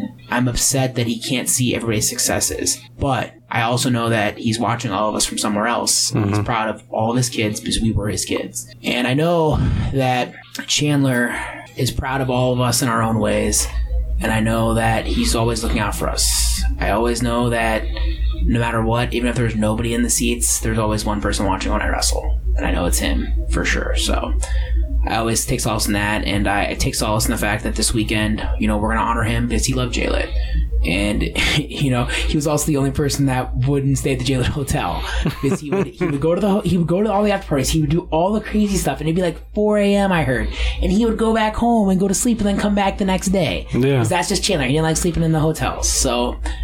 I think that he'd be happy to see the Weird World show up to every training session before the tournament in his name.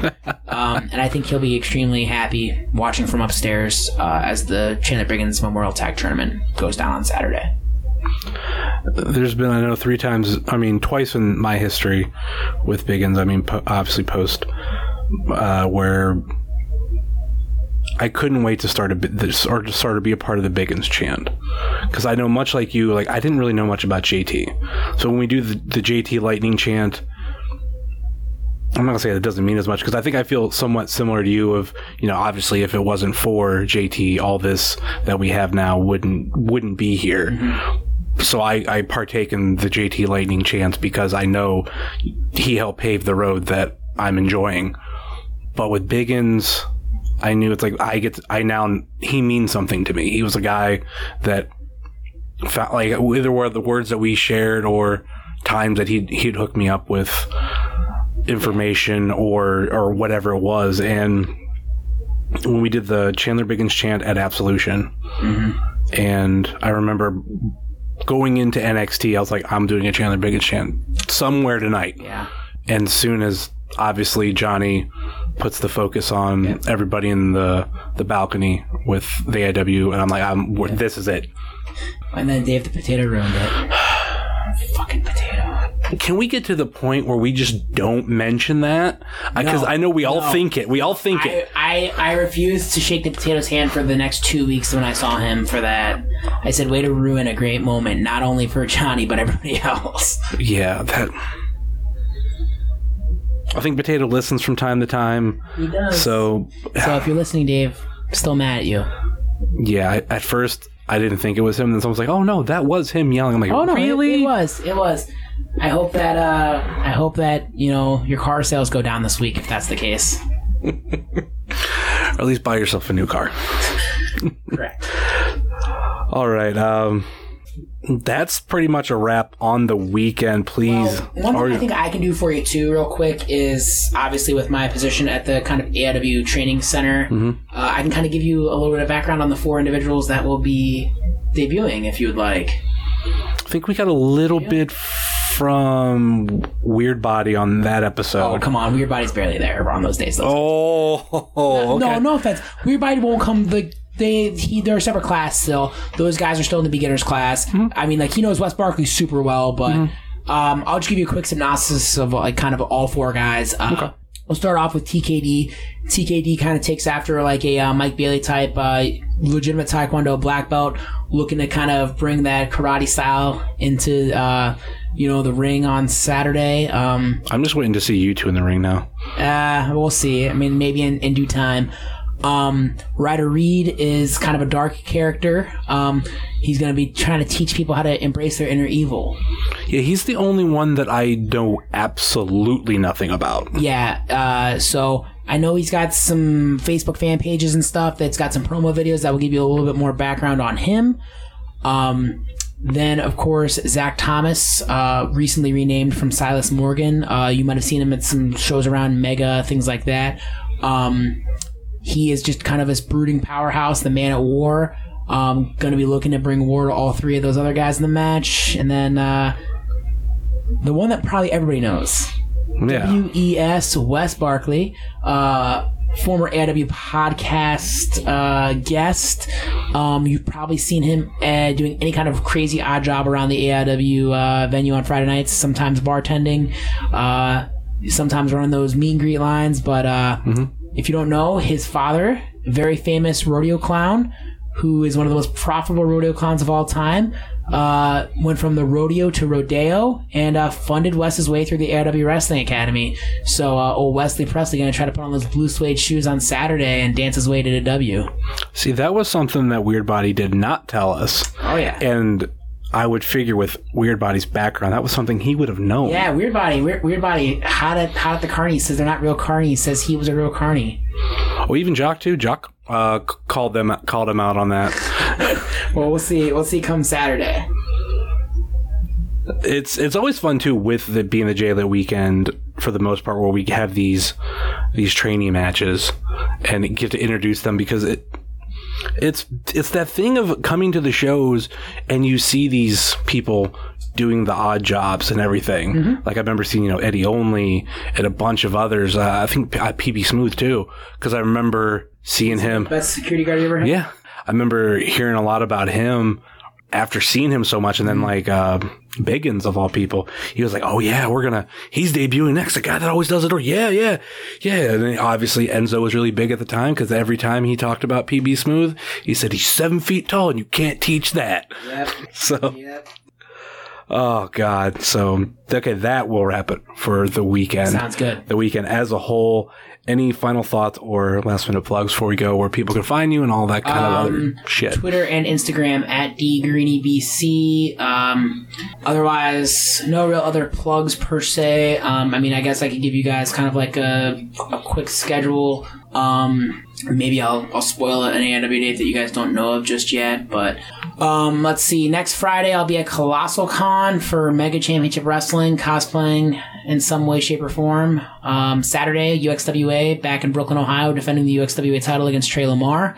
Um, the weekend after that, I will be at Nova Pro's Commonwealth Cup taking on Eddie Kingston first round. Um, day two, hopefully with a W. I'm moving on to bigger and better things. And then actually, the, the 10th, I will be defending my Subgraps Bone Storm title against Mance Warner. Uh, friends of the show, kick out of two, Jesse. Um, I know. Friends of the show too. Yep, they're, Yep. they're friends of the show, so Yeah. give them a quick plug here. And also too, I, the thing that I do love about Powerbomb is the fact that the two promotions you just mentioned, I can follow up on more because knowing two of the people behind each, at least well, one each. Yeah. Um, oh, what's his name from Nova Pro? Mike. Mike, yeah. Yeah, you know, because like he, it's been all with him. He used, he used to come up to Jalets. Yep. mhm. And Yeah, he- that's where I first met He him. He wants to, Yeah, he wants to make a return. He told me at the last Nova Pro show he needs to make a return to AIW soon.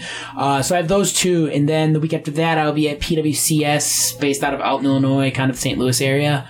Uh, the week after that, then I will be back uh, guarding my good friend Stokely Hathaway at Evolve Wrestling um, in New York and Boston. Um, but I'm going to give another plug for that weekend too. If you're not interested in Evolve, uh, go out to Lafayette, Indiana, check out the Dynamite Cup. Uh, AIW trainee um, Chase or Chase Oliver will be in the tournament.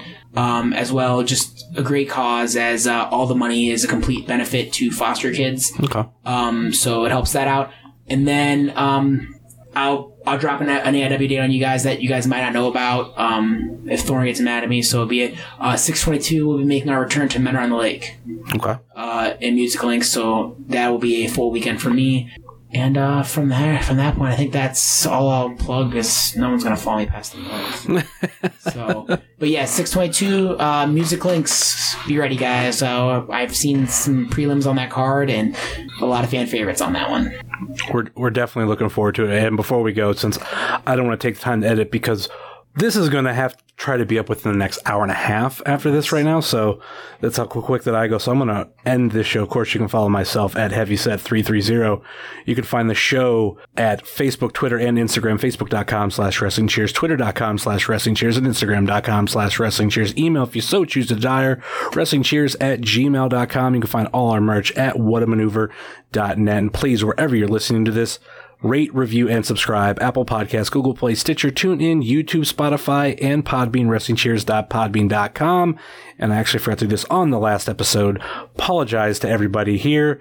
But check out all the other shows on the Trending Topics Network, such as All Beer Inside, What's on Fight, Old School at the Movies, and Chill, and the 450 podcast. And then check out all our podcast friends, such as the Chris Clem's Cavs Cast, Wingcast, a Wingman podcast with Steve Guy, Let the Hate Flow Through You with Jeremy Shear and El Hordano Diablo, Pod Van Dam, The Road Home from Wrestling, Thirst Store Jobber, Rebel Life Media, NEO Sports Insiders, and the official graphic designer of Wrestling Cheers. That's Moy Boy Designs. And of course, we're on the Trending Topics Network. You already should know that.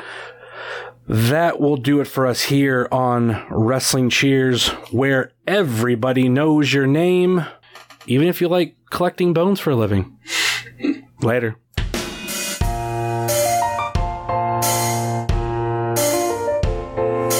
Making your way in the But today takes everything you got. Taking a break from all your worries sure would help a lot. Would you like?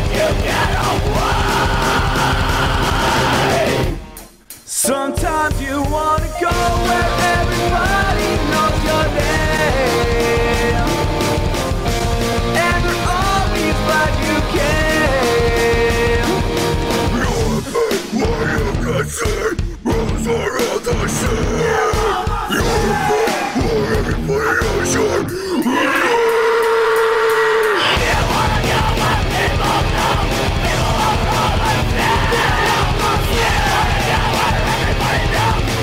Yeah!